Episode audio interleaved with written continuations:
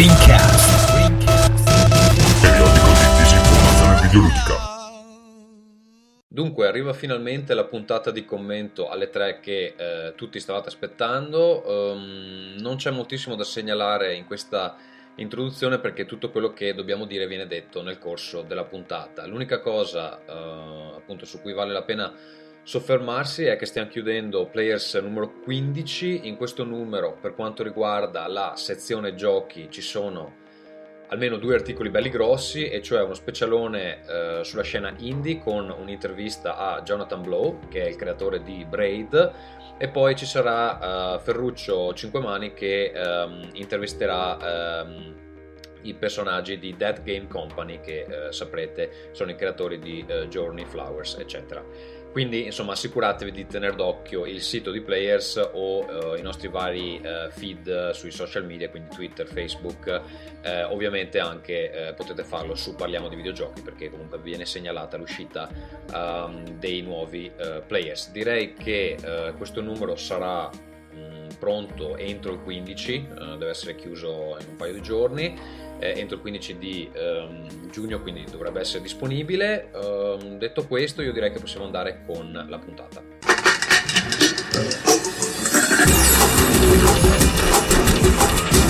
Rincast presenta Nerdcore.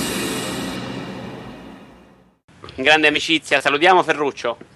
Ciao Ferruccio e benvenuti amici da casa all'episodio numero 59 di Rincast senza Ferruccio, che si è rifiutato di venire alla puntata che rappresenta un po' il nostro anniversario simbolico, perché io, Vittorio Vara e Ferruccio abbiamo iniziato insieme, credo alle 3 di 4 anni fa era, Vito? Sì, certo, me lo ricordo proprio, secondo me è prima addirittura, però... Vabbè, Rincast è in onda dal 2007, quindi secondo me sono 4 anni che facciamo le 3. Secondo me andate indietro nelle puntate, quando Rincast smette di essere una merda e quando più o meno abbiamo iniziato. Esatto. Va bene, con noi ci sono invece il mefistofelico dottor Manatta. Manhattan. Ciao a tutti. Mi piace più. Che non è già ti ha salutato oggi, è qualcosa. Sì. Già il primo ha salutato per primo, quindi non mi saluterà per altre 2 o 3. Non è andato alle 3 per un grosso problema alla schiena, è vero? Sì, alla schiena, non capiamo male, alla schiena. Ci raccontai però che quello del dolore alla schiena è un po' la scusa utile quando non vuoi andare alle 3.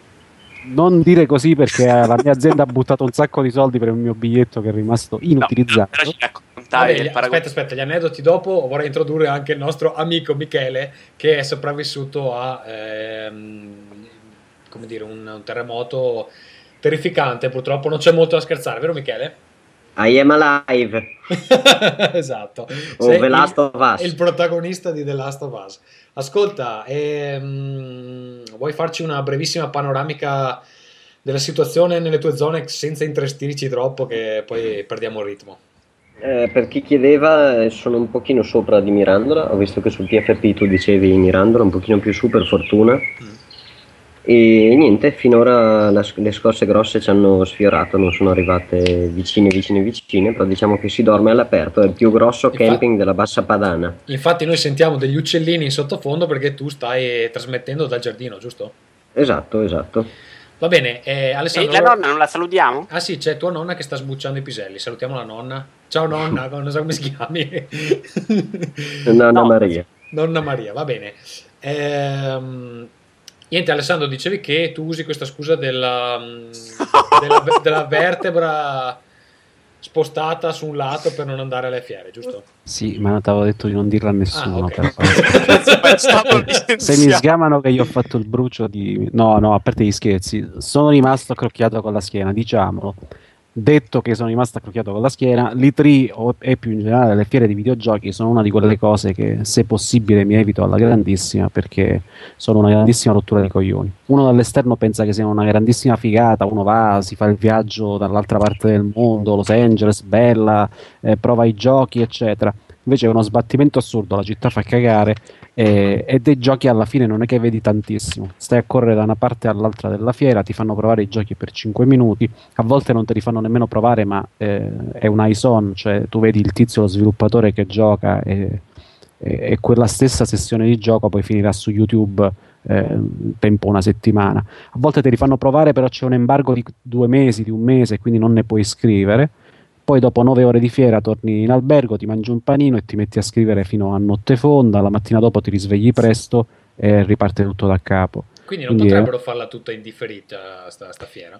Ma allora, da anni, da quando è partito lo streaming delle conferenze, che sono il momento poi più importante, considerate che molti giornalisti, anche nomi famosi del giornalismo internazionale, che scrivono per quotidiani, vanno lì, si guardano le conferenze, poi nello show floor provano un paio di robe e se ne vanno a prendere il sole in spiaggia. Quindi da quando hanno cominciato a fare le conferenze in streaming già buona parte dell'interesse è venuto meno. 2 secondi dopo hai tutto tutti i video, tutto quanto esce su internet, quindi così. Avevano provato nel 2007 a fare una conferenza molto più piccola a Santa Monica. Ha fatto cagare a tutti. Fatto cagare tutti, nel senso che hanno avuto questa felice idea di spostare lo show floor a 20 km nell'hangar dell'aeroporto di Santa Monica. Quindi tu facevi il giro di conferenze negli alberghi, poi per andare a provare concretamente i giochi dovevi... Infatti ricordo ci andai solo una volta perché c'erano finiti i poveri sfigati lì. Però era a dimensione d'uomo, cioè riuscivi effettivamente a parlare con la gente che faceva i giochi e a cavarne qualcosa di utile. Così nel grande circo con le donnine nude, mezze nude, le magliette regalo e queste cose qui, c'è solo casino, musica ad altissimo volume, video. Da lì capisci molto meno, ma questo non lo scopro io, è una cosa che si sa da anni, rispetto a chi da casa metodicamente si guarda tutte le conferenze, si guarda il materiale e buonanotte. Tra l'altro io direi che questo è anche uno dei problemi. Poi volevo parlare di qualcos'altro prima di partire con la conferenza, però mi pare che questo fatto che i giochi praticamente escono già prima, una settimana prima, e alcuni addirittura vengono annunciati parecchio prima delle 3, ad esempio l'ultimo Call of Duty Black Ops 2 eccetera, è uno dei motivi per cui le 3 non è più così entusiasmante, perché si sa quasi tutto quello che verrà presentato, no? È vero, è proprio per questo motivo che Watch Dogs ha colpito così tanto tutti, perché nessuno si aspettava un gioco del genere.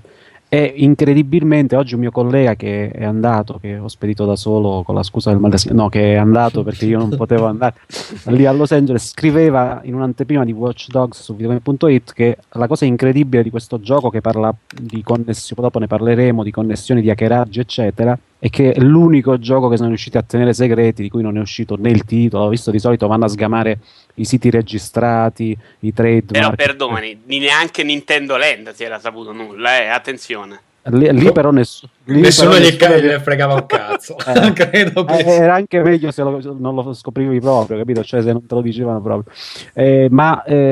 Watch Dogs, la gente è rimasta colpita perché è un gioco di cui non si sapeva nulla. Ecco, e quindi secondo me quello che manca un po' alle 3 è questi giochi che sono segreti, infatti. Sì. Cioè... Ma ormai... Scusami Tommaso, negli ultimi anni l'effetto sorpresa sono gli annunci di taglio di prezzo, la console nuova eccetera. Una volta che hardware come a questa fiera non ce n'hai nuovo da presentare, tagli di prezzo non ce n'hai, ti butti sui giochini, sono tutte cose che si sanno. Fai vedere, avrebbero avuto la console da annunciare, invece non hanno detto un cazzo della console. No, sì. Sai cosa? Che cioè, il motivo è abbastanza semplice. Ha molto più senso, cioè i publisher hanno molto più spazio se fanno degli annunci separati prima delle 3 riguardo ai giochi, perché durante le 3 vengono presentati, certo, c'è confusione, però va un po' a impattare su poi quella che è la performance della fiera, e secondo me ci vuole un po' più di bilanciamento, perché così com'è è veramente poco entusiasmante, soprattutto se poi ci si mettono anche Microsoft, Sony e Nintendo a fare uno spettacolo abbastanza scarso, povero di idee. Sì, perché non sono convinto che sia solo un problema di novità, perché in realtà allo 4 puoi fare molto meglio, insomma, fai più contenti gli utenti Microsoft, mostri un filmato che fa vedere più cose. Comunque ho svelato il mistero, perché ci si chiedeva in questi giorni mentre si guardava come mai presentano tutti questi giochi di ballare che comunque per il pubblico che guarda le 3 sono irrilevanti. Che vendono un fottio, perché?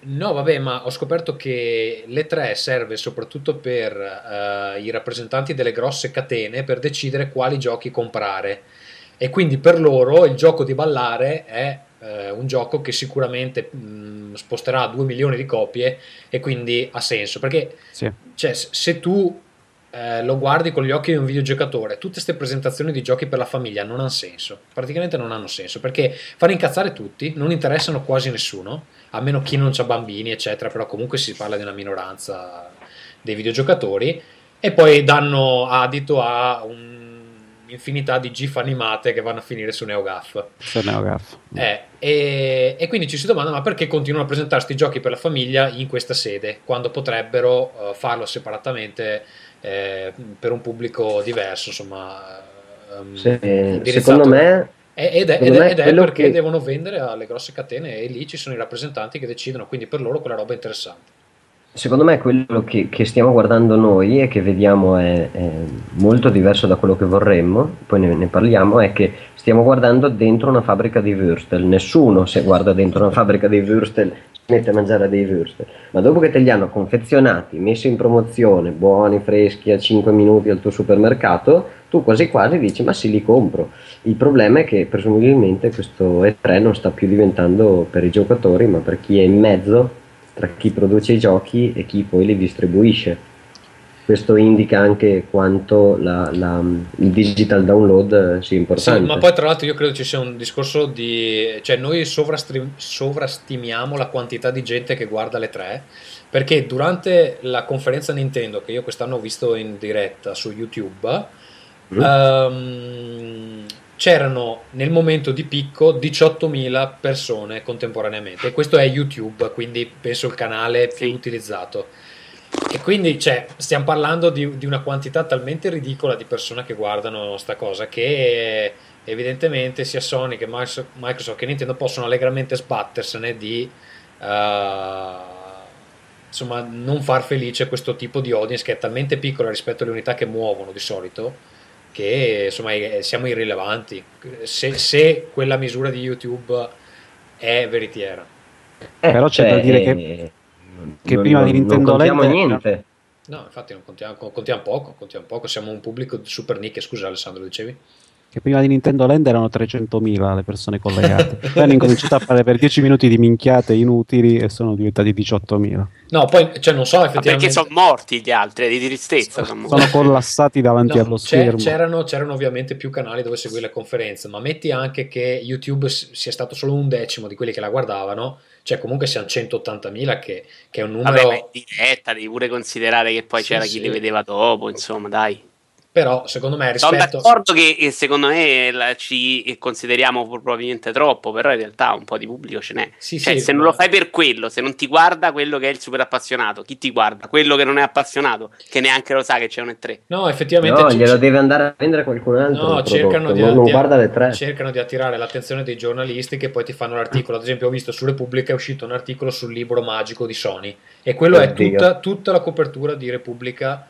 delle tre, però hanno preso la minchiata del libro magico per bambini, non hanno preso Call of Duty Black Ops, non hanno preso Halo 4, e quindi loro mettono tutta sta gente che balla, che fa minchiate, perché sperano di attirare quel tipo di audience il personaggio famoso. Va bene, chiaro che comunque prima di passare a esaminare un po' le conferenze una per una, vorrei dire due cose, anzi tre forse. Allora, intanto questa puntata hanno donato un sacco di persone, quindi vorrei ringraziare Giorgio Tentella, Matteo Spallotta, Michele Perracchino, Leonardo Fratini, Francesco Codolo e Luca Daguano. Grazie amici. Perché hanno votato così tante persone? Non lo so. Evidentemente stiamo migliorando, siamo sempre più simpatici ai nostri amici da casa. O hanno donato per Michele che probabilmente era morto e no, queste sono arrivate prima. Allora, a proposito di Michele morto, dopo per me sono arrivati €1. A proposito di Michele morto, io vorrei dire che vorrei promettere solennemente che non è morto, non è vero, in diretta possiamo tranquillizzare la famiglia che Rincast... oddio ragazzi, la sentite, questa è una grattata di coglioni. Attenzione amici che sto facendo un annuncio importante. Voglio promettere solennemente che ridaremo indietro i €100 di Michele e li ridaremo alla regione Emilia-Romagna, che ha un sito e un numero di telefono dove si possono fare donazioni per le persone che sono state colpite appunto dal terremoto. Michele, tu forse sai i dettagli meglio di me, giusto? Sì, niente, c'è da mandare un messaggio al 45500 e stiamo diventando come Fabrizio Frizzi in questo momento. Questo è se volete fare una donazione. Soprattutto io capisco le buone intenzioni di Gatsu, però Gatsu non ti compri il paradiso in questo modo, no. Andrai comunque all'inferno, tu sappi. Ho capito, però visto che ci arrivano tutte queste donazioni e che probabilmente andiamo in pari con il sito che devo rinnovare adesso, direi che il resto possiamo darlo alle lande che ci hanno donato Michele, che mi sembra giusto in questo periodo un po' così sfigato.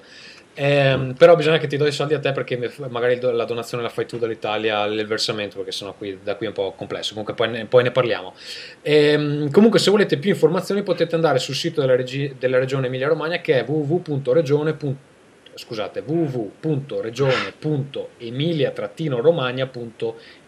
Da lì dovrebbero esserci dei link che vi danno delle informazioni più precise, o comunque andate sulla pagina di Facebook di Rincast, c'è il link diretto dove potete dirigere le vostre donazioni, diciamo, per un paio di puntate, se volete essere più utili rispetto a darle a noi che poi ce le sputtaniamo. No. Io non so te, Alessandro, ma qua non sei mai vista una lira, adesso non è che vorrei dire, però di puzza di merendero. Guarda, tu eri stato invitato qui, caro Vito. Ti avrei anche offerto una birra con le donazioni che sono arrivate, ma tu te ne sei stato a casa, quindi vaffanculo. Vabbè, però verrò, quindi ho diritto a una birra con quei soldi. Hai diritto a una birra se vieni hai diritto a una birra. Verrò a prendere solo la birra, guarda. E dopo, velocemente, fra le email che ci sono arrivate, ne è arrivata anche una di Cassim, che ha fatto una nuova sigla per casa Michele, però Michele ce l'aveva già la sigla, quindi Michele, cosa facciamo con questa sigla nuova? Questa sigla stavo nuova... facendo una battuta molto cattiva, posso farla? Tanto adesso sì. Michele è vivo. Vai, falla, bastardo. Ho fatto la nuova sigla per casa Michele. Michele è già una sigla, ma probabilmente non ha più una casa adesso dopo il terremoto. Oh. Va bene. È satira. La satira sì. Uno si può permettere. Ho riso, Vito, perché capisco lo spirito. Che possa tu andare a cagare in un campo di ortiche. Guarda, c'è un ragazzo l'altra volta che a me Alessandro ha provato a obbligare a fare battute di pessimo gusto sulla tua condizione, io e lui abbiamo scelto di non farlo. È vero, sono stati loro a dirmi di non fare battute sulla... Solo perché erano morte tipo 15 persone, quindi pensa te. Va bene, bravi. Comunque, Michele, cosa facciamo con questa sigla? La mandiamo in onda la prossima volta che c'hai casa Michele e poi ce la dimentichiamo per sempre? Tieni questa o elimini quella precedente? Guarda, Cassim, ci facciamo fare un giro quella sigla lì, però era una cosa un po' strana, è un grande passo per l'umanità, un piccolo passo per l'uomo, che non c'entra un cazzo, perché io, a meno che non mi ricordi, non sono mai andato nello spazio. Va bene, quindi Cassim la prossima volta la mettiamo in onda, però Michele rimane ancorato alla sua sigla originale. Va bene, direi di cominciare con le conferenze. Chi vuole partire? Alessandro, su Microsoft. Allora, partiamo da quella più entusiasmante di tutte, perché Microsoft è stata questa conferenza che sembrava un circolo dell'orchite, la gente a un certo punto si guardava sconsolata. E niente, Microsoft purtroppo per lei non aveva nuovo hardware, dicevamo, non aveva taglio di prezzo, aveva i soliti franchise da proporre, le solite IP, perché IP nuove non ce l'ha, magari anche buoni giochi, però diciamo che si sente stanchezza se sai già che deve uscire una Halo 4, se sai già che deve uscire un nuovo Gears of War, nuovo tra virgolette, se sai già che deve uscire il nuovo Forza, che tra l'altro sembra molto carino, appunto, e se tocca ad Ubisoft darti un po' di roba nuova, perché Ubisoft ha rullato in tutto questo E3 nelle conferenze in ogni dove. È una cosa assolutamente incredibile ritrovarsi a dire che la migliore di tutti è stata Ubisoft, ma è così. Rispondiamo al telefono? È Ubisoft. Si è incendiato. No, ragazzi, porca miseria, abbiamo costruito una vita per un'azienda di merda. Sono incazzatissimi. Vabbè, tra l'altro non so come abbiano il mio numero di casa. E quindi la situazione è questa, cioè fai vedere dei giochini che la gente già conosce, l'entusiasmo va sotto le scarpe, anche perché poi Halo 4 agli americani piacerà molto, in Italia ci sono tanti appassionati, a me Halo non dice più un cazzo da almeno 2 giochi a questa parte. C'è da dire che questo c'è un po' di Metroid che non è male. Sì, hanno fatto anche tutta la struttura là dell'astronave per il multiplayer, si esce, c'è il co-op, un po' di roba nuova c'è, però comunque Halo l'ambientazione non mi piace, cioè non è un gioco che fa per me. Gears of War tanto meno. Tra l'altro, scusa, faceva notare qualcuno che finalmente avevano l'opportunità di fare dei nemici meno ridicoli. Diversi. Meno ridicoli, sì, per Halo, cioè sì, esteticamente, perché poi da combattere sembrano anche interessanti, e invece l'hanno completamente presa in pieno. Sembra il primo nemico del primo Halo, i nanetti bastardi con lo stesso scudo, e quindi niente. Forza Horizon a me è piaciuto molto. Forza Horizon, vogliamo dire, però, scusami Alessandro, ti interrompo, che c'è del mafioso in questo Forza Horizon, visto che Amazon è l'unico gioco che non ti permette di preordinare. Cioè, puoi preordinare Gran Turismo 8, ma non c'è nessuna possibilità di ordinare Forza Horizon. Ma c'è un motivo o no? Ma che cazzo ne so, non lo so perché. È all'orizzonte, no? Il nome te lo dice, a parte questa minchiata, comunque... È un gioco arcade che da quanto si è visto sembra davvero carino, e poi niente, poi il resto era che hanno fatto vedere Resident Evil 6, South Park, ma diciamo, non ti permetto di parlare così di South Park. South Park è stato che è brutto, momento un po' entusiasmante secondo me. Sì, è ok, l'RPG di South Park, però come titoli first party di Microsoft siamo lì. Ma Microsoft di first party, a parte Rare, cosa ha adesso? Cioè, vabbè, Forza ora... Forza Horizon è loro. Tarn 10, poi che c'ha? È venduta, è chiuso la qualsiasi. Cioè... C'ha la roba, scusami, c'ha Kinect Training, la palestra lì. Nike Plus Kinect Training. E poi ferma perché c'è stato l'annuncio in bomba di Internet Explorer che arriva finalmente su Xbox 360. Quello è un bel gioco. La gente stava lì a casa a chiedersi quando avrebbe potuto usare questa nuova invenzione chiamata l'internet sul proprio Xbox 360, e adesso magnanima, dopo solo 6 anni Microsoft gli dà un browser. Secondo me è una cosa, scusate, è stata ingiustamente passata sotto silenzio. Sì, ma che poi tra l'altro non si è nemmeno visto bene come vengono visualizzati i siti, e soprattutto se supporta YouPorn e compagnia bella, per esempio, perché quella sarà un po' l'applicazione principale di Internet Explorer su Xbox. Io invece sono abbastanza sconvolto dal fatto che Gears of War, quello che hanno presentato, Judgment, sembra esattamente un qualsiasi altro Gears of War. Ma cazzo, potete fare un prequel, farlo sembrare una cosa un po' diversa, dare un po' una svecchiata all'IP, eccetera. Vabbè che c'hanno anche dei vincoli di trama da cui non si possono spostare tanto, però non fatelo identico al... Ma sai che hanno cambiato lo sviluppatore, no? Sì, hanno cambiato lo sviluppatore, ma... People Can Fly, quelli di Bulletstorm. Perlomeno dal trailer che si è visto è proprio identico a... Hanno detto che verrà modificata di molto la difficoltà, in realtà. Cioè, questo sarà molto difficile. Continua a dirlo quantomeno il tizio di Epic, che è tutto quello che scopa, insomma, come si chiama? Cliffy B. Cliffy B, sì. Così parrebbe, però insomma il tempo era poco per rivoluzionare la serie. Sì, potevano anche cominciare prima, cioè comunque la storia pregressa la sapevano. Secondo me è un po' l'impatto grafico che non hanno cambiato per niente. Cioè hanno fatto vedere dei video del multiplayer e facevo veramente fatica a distinguerlo dal Gears of War 3, che è un bel gioco, per carità. Però, ma il multiplayer sarà condiviso con Gears of War 3, per dire, secondo me, no?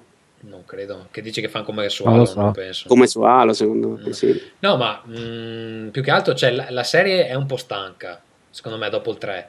No, non farlo uguale, sto cazzo di prequel. Vabbè, adesso vedremo cosa fanno sti People Can Fly, magari a livello di gameplay ci sono delle innovazioni, però da quello che si è visto, francamente, mi è venuto a dire un altro, basta, cioè...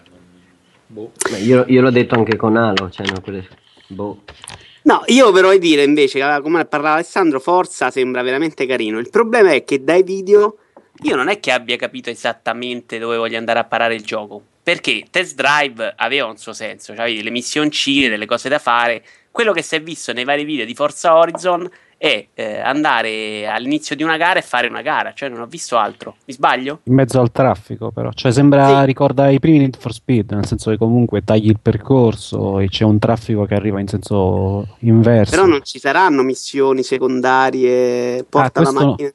Questo non lo so, ho visto soltanto una gara, il video di una gara. Io l'ho vista 2-3 e continuo a vedere queste strade molto dritte in cui c'è un po' di traffico, neanche tanto a dire il vero in quello che si è visto.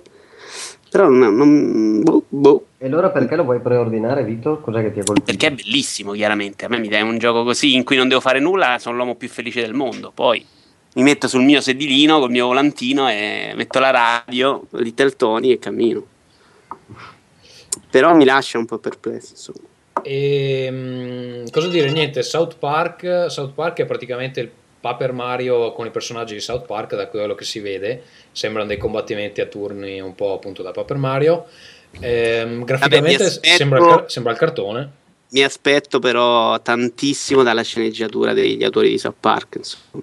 Beh, già nel trailer comunque c'erano delle belle battute, tipo che dicevano a, come si chiama, il bambino quello ebreo che non puoi fare tu il salvatore, che tu non puoi fare il salvatore perché sei ebreo. Quindi, ma c'è proprio il personaggio, cioè la categoria ebreo, cioè questo gioco vince a prescindere. Sì, perché c'è mago, guerriero, e poi c'è l'ebreo. Infatti non so come siano riusciti a farla passare dalla censura, perché comunque insomma è pesante già così. Sembra... Vabbè, South Park. Ho capito, però lo venderanno dentro una copertina di un film porno, considerando che Microsoft banna la gente perché c'è scritto gay sul nickname, o che si professano di orientamento sessuale gay, e poi ti fanno passare sta cosa che gli ebrei sta sul cazzo a tutti. Vabbè, sono omofobici quelli di Microsoft, non è che c'hanno con gli ebrei, scusa. Va bene. E poi sta sul cazzo a Cartman gli ebrei, non a tutti. La categoria gay nel gioco infatti non ce l'hanno fatta mettere. Non sono riusciti a mettercela. Ho visto che uno dei boss è l'amico gay del professore lì, non mi ricordo come si chiama. Carino. Va bene, poi Splinter Cell. Vito, cosa ti è sembrato sto Splinter Cell? Mi è sembrato violentissimo. Splinter Cell ha il problema dei giochi Ubisoft ormai, che se tu lo guardi non capisci più che serie sono, talmente hanno infilato le caratteristiche di uno nell'altro, quindi che ne so, c'è Hit, chi è che c'è adesso la visuale tipo Assassin's Creed, insomma, l'hanno rivestito come i vecchi episodi. Sembra il solito Splinter Cell action, quindi che non ha più nulla a che fare con lo Splinter Cell luce e buio. Esatto. Onestamente, troppa luce. Ma non c'è più proprio lo stealth, no? Cioè una roba d'azione complessa. Ma non c'era neanche in Double Agent. Non è vero, comunque c'è in Double Agent non c'era niente, mancava proprio il gioco. C'era un po' di fuffa e mancava proprio in Conviction hanno cominciato a mettere troppa luce. Double Agent era bellissimo. Vabbè, no, però c'è il riconoscimento vocale per distrarre i nemici. Scusa, a me sembra che ci sia lo stealth alle ragazze in minigun. Ragazzi, sì. A me sembra che ci sia lo stealth, perché cioè, comunque i nemici non è che li affronta a mani nude, si uccidono da soli i nemici. Cioè lui deve solo decidere. In realtà anche in Conviction c'era lo stealth, poi se andavi, facevi prima andare a uccidere tutti e via. Certo, se la critica ha risposto bene a Conviction, sinceramente puoi fare qualsiasi cosa, secondo me nessuno si lamenta, che era veramente la merda. Quello era brutto, scusami Alessandro, perché devi criticare Double Agent? Non mi era piaciuto manco quello, ma a parte forse il primo e un po' il secondo, in generale Splinter Cell non è che mi abbia mai entusiasmato. Non ti è mai piaciuto?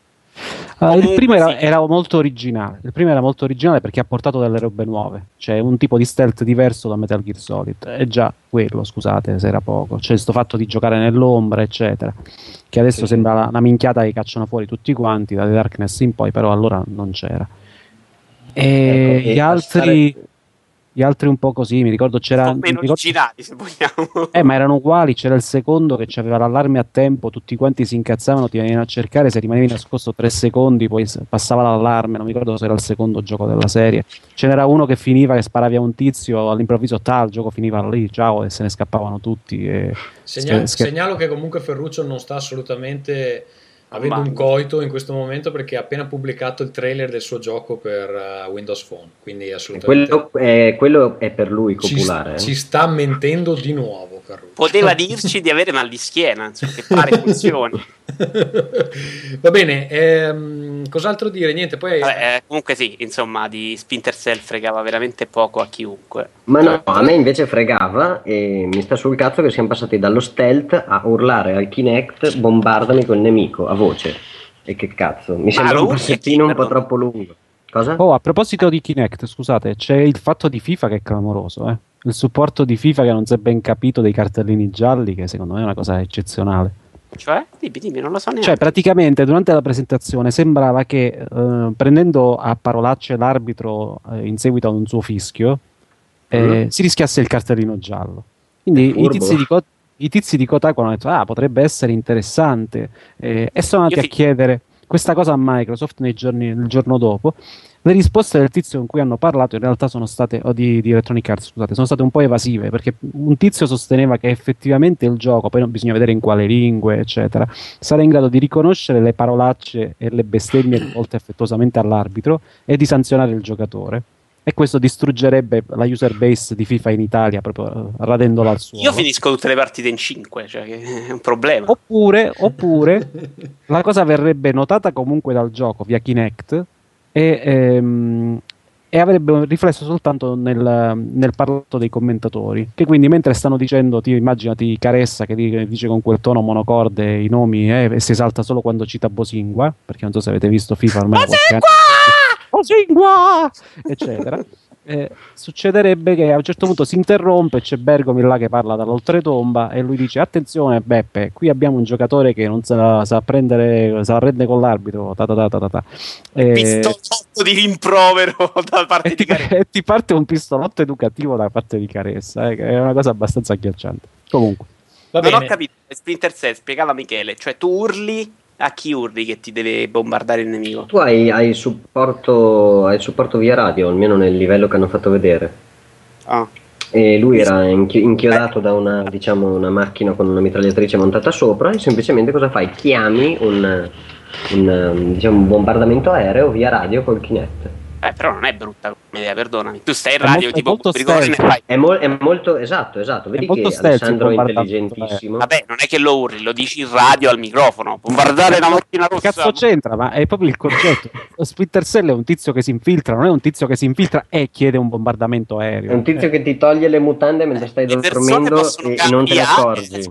Cioè, che minchia se ne va in giro a fare con le lucine d'albero di Natale? Scusa, arriva là davanti la cosa dei cattivi, bombardatemeli tutti, quelli ci buttano una testata tattica, distruggono tutto e lui entra. La grande innovazione di questo episodio però è che si è fatto la barba, credo, fondamentalmente. Ma non cambia la faccia ad ogni episodio, secondo me sembra sempre diverso. Sì. Agente segreto, per forza. Quindi si fa tra le maschere di BG, va bene. Poi un'altra cosa che hanno introdotto, che secondo me è l'unica di cui vale la pena un po' parlare, è Xbox Smart Glass, che praticamente sono delle applicazioni che funzioneranno su tablet e smartphone già esistenti per comunicare con schermi touch verso l'Xbox. Tra l'altro se ti incrina il vetro. No, mi domando come funzionerà, perché se cristalli ti cambiano il vetro al volo. Scusa, se uno non ha l'Xbox con il wireless non ho capito come fanno a farla funzionare. Comunque sarebbe un po' la contromossa di Microsoft a le presunte features di Wii U. Ora, come la vediamo questa integrazione? Vito? Ecco, perché adesso lo devi chiedere a me? Tu perché c'hai tutti gli schermi del mondo e quindi... Me ne sbatto la minchia di tutta questa cosa con i tablet, con le cose. Sì, è la risposta a Wii U, semplicemente devi avere un controller da €700 da autorizzare allo scopo. Ora... anche un iPad puoi avere. Compreso, a me è sembrato veramente poca roba. Ecco, la mappetta, l'inventario, le tattiche di Madden forse un po' meglio, perché non so se avete mai giocato in due a Madden. Se tu scegli la tattica l'altro ti vede, quindi magari... Però insomma, fondamentalmente mi sembra poca roba, proprio come idea. Tra l'altro non so se avete letto il reportage di Edge sulle conferenze, c'era quello che ha scritto l'articolo, tra l'altro molto belli questi reportage, sono sul sito. Diceva che perché avevano fatto vedere nella conferenza come si poteva guardare al meglio Game of Thrones vedendo gli spostamenti sulla mappa della gente eccetera, e questo qua scriveva che per lui il modo migliore per immedesimarsi in Game of Thrones era non staccare le palle degli occhi dallo schermo e non farsi rompere i coglioni ogni 2 minuti da uno schermo alternativo che ti dice cosa sta succedendo, perché non sei capace di capirlo da solo, che effettivamente non mi sembra una posizione. C'aveva ragione, certo. Ma poi quante volte guardi un altro schermo quando guardi qualcosa che ti piace? Ma guarda, ormai siamo talmente interconnessi che non mi capita di rado di navigare con l'iPad intanto che sto guardando una serie TV eccetera. Ma pure a me in realtà di fondo qualche bella idea potrebbe venirci, cioè a me piaceva tantissimo per esempio l'idea di usare il Game Boy Advance collegato col GameCube, non so se ricordate il momento in cui Nintendo ci credeva tantissimo e regalava il cavo anche ai giochi che non lo sopportavano. Sì, ma il Wii U è quello, praticamente. Esattamente, però l'idea di fondo non era malissimo, perché poi c'avevi, per esempio, c'era lo Zelda Force World, in cui tu entravi dentro i dungeon, eri in 4 e passavi nella visuale dentro al Game Boy. Insomma, di idee potrebbero esserci. Il problema è che quello che hanno mostrato è solamente l'inventario, e a quel punto, anche se può essere praticamente utile in alcuni giochi, per carità di Dio, capitano i giochi in cui stai completamente sempre switchando tra la mappa e il gioco. Cioè, ci sono dei giochi di auto in cui devi switchare completamente sempre sulla mappa, che sono una rottura di palle perché non funziona. Però, ok, poi io tra l'altro... poi il codex di Halo 4 mi ha intristito tantissimo adesso, mi piace veramente. Lo so, a me no, a me non è intristito sta puttanata, cioè mi dispiace dirlo, però è veramente una puttanata. L'unica cosa bella è che non ti devi comprare un'altra cosa nuova, quindi se il giorno che lo vuoi provare... perché ce l'hai. Però ragazzi, tornando a Smart Glass, Smart Glass ripara, Smart Glass sostituisce, c'è questa cosa che secondo me ha una funzione, cioè è quella, quando ti manca il titolo, quando tu guardi una serie TV insieme a un amico, alla tua compagna eccetera, e quella già conosce la serie TV e ti deve rompere i coglioni, ti deve raccontare tutti i fatti, questo lo sai che adesso va lì, adesso torna a Westeros di Game of Thrones eccetera, e tu c'hai Smart Glass che ti dice le stesse cose, dice guarda Ciccio, stacca gli occhi dallo schermo perché te lo spiego io. Quindi se non hai un rompicoglioni fisico, puoi spendere dei soldi per avere un rompicoglioni tecnologico che fa le sue veci. Può essere interessante. E non abbiamo citato Lara Croft e la povera fine che le hanno fatto fare, peraltro. Che prende tante di quelle sberle Lara Croft. Sberle, nell'ultimo trailer, quello che hanno mostrato durante la conferenza da Microsoft, inizia che lei è appesa tipo come un capretto a testa in giù, le danno fuoco, tentano di violentarla, le rifilano un frappo di mazzate, riesce a liberarsi, cade e le si impizza qualcosa nella costola, spero che fosse la costola, e... Insomma, cioè, ogni nuovo trailer di questo gioco è sempre più piena di sangue e rovinata questa povera donna. Ho capito che vuoi fare la cosa più di tensione, però Ciccio, diamoci una regolata. Voglio segnalare due cose di questo Tomb Raider. Sapete quanto bene voglio la serie?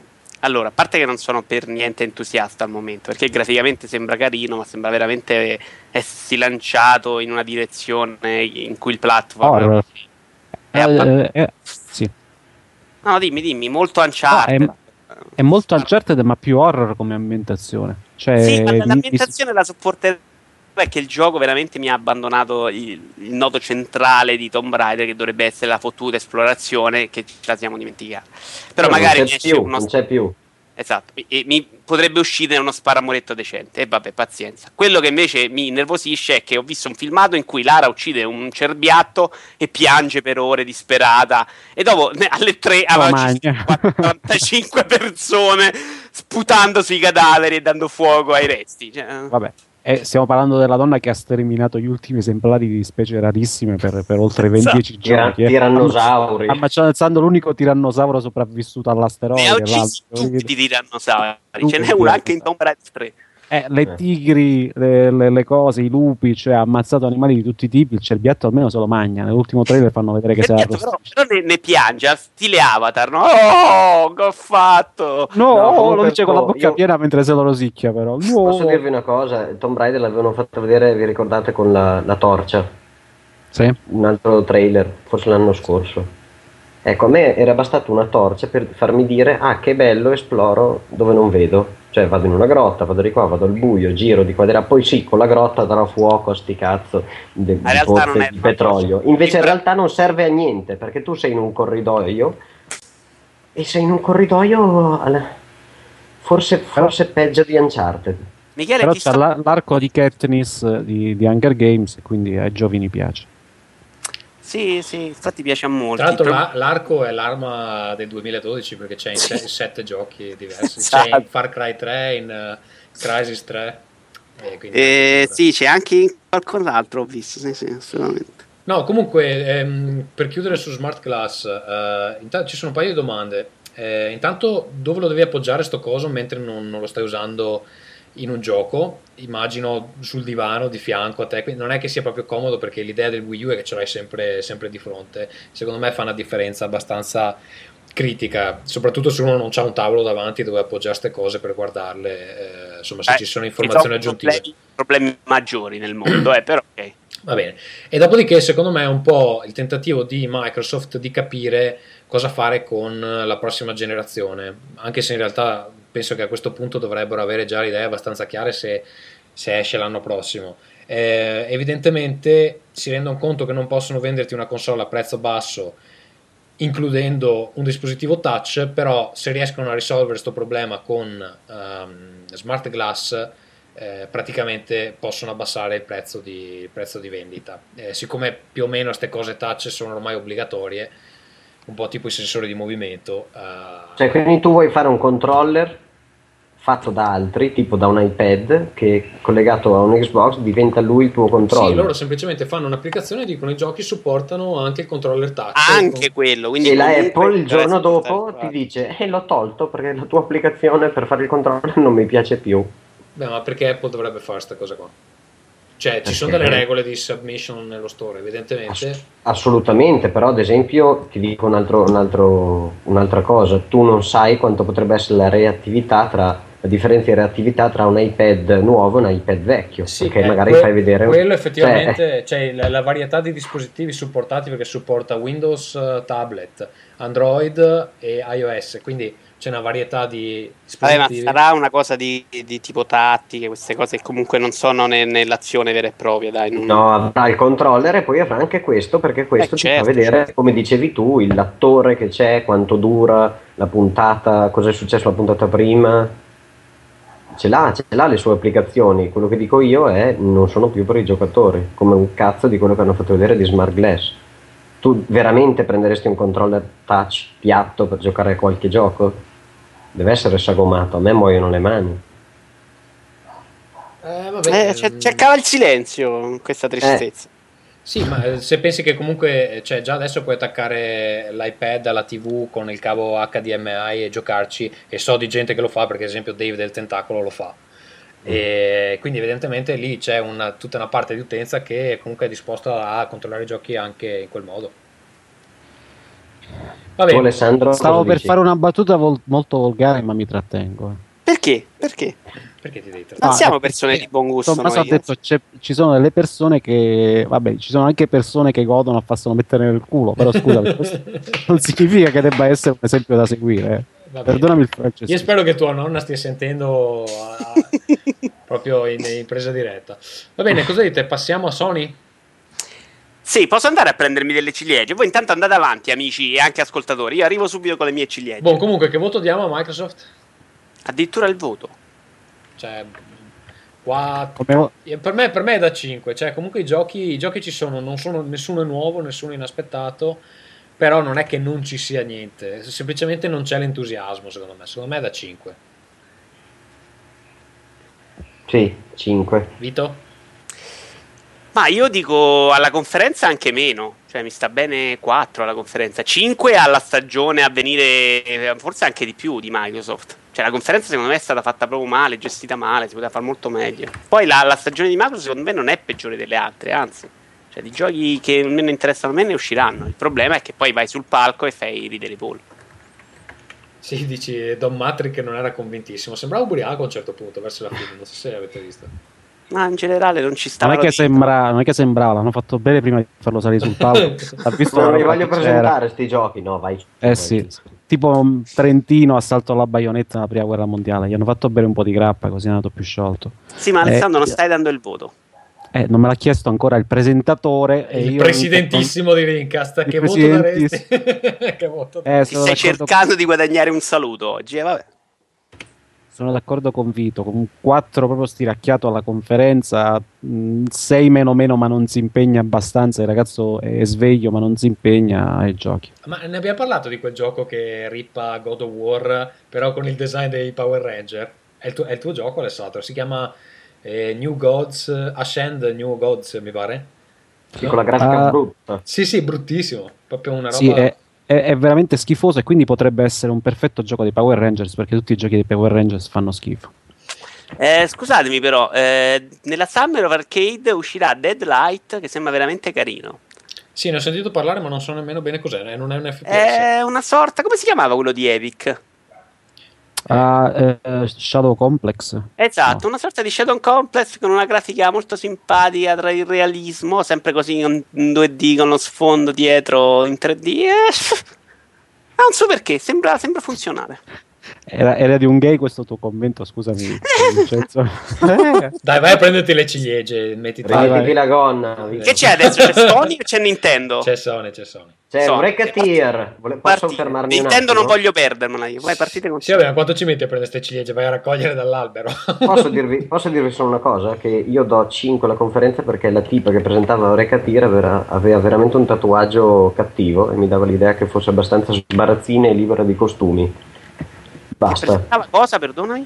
Racketeer, l'Angry Birds fatto con Kinect in 3D. C'aveva i miei mini pony sul tatuaggio, Michele. Erano i miei mini pony? Non erano molto cattivi. Il fatto che io non sappia cosa sono i miei mini pony mi rende ancora... Vabbè. Però non hai detto cosa stavano facendo i miei mini pony sul tatuaggio. Attenzione. Non sono un pony. Uno di quelli affezionati alla nuova serie. Passiamo a Sony. Alessandro.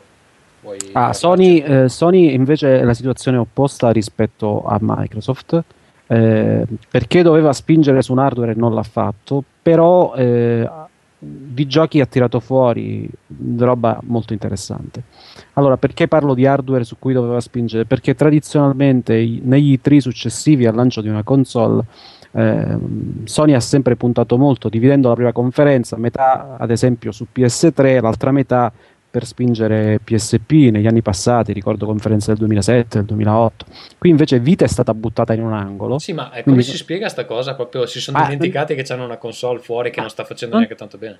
Assolutamente non si spiega, perché proprio perché le vendite non sono entusiasmanti, tu devi far vedere il cazzo di mondo. Cioè, è preoccupante questo fatto. Ma che poi hanno commentato successivamente, sì, ce ne siamo dimenticati, ma in realtà ci sono 25 o 27 ci sono 25 o 26 giochi, ma dove cazzo sono? No, è vero che neanche un montaggio veloce di un minuto niente, ma io ho assistito ad E3 a conferenze dal vivo dove sparavano 40 minuti di PSP, dove davvero ci mettevano la qualunque dentro, per farti capire che comunque da lì a Natale sarebbe uscito il mondo di giochi, compresa tutta la merda multipiattaforma, cioè i porting downgradati di FIFA, eccetera.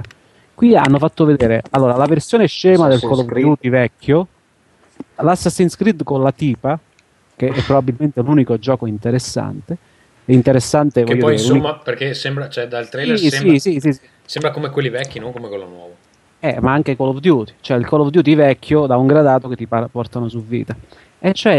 Questo, fai vedere 4 giochi. Io non lo so. Per contro, la parte PS3 invece poteva contare su titoli di grandissimo impatto. Sì, devo dire che anche io sono soddisfatto.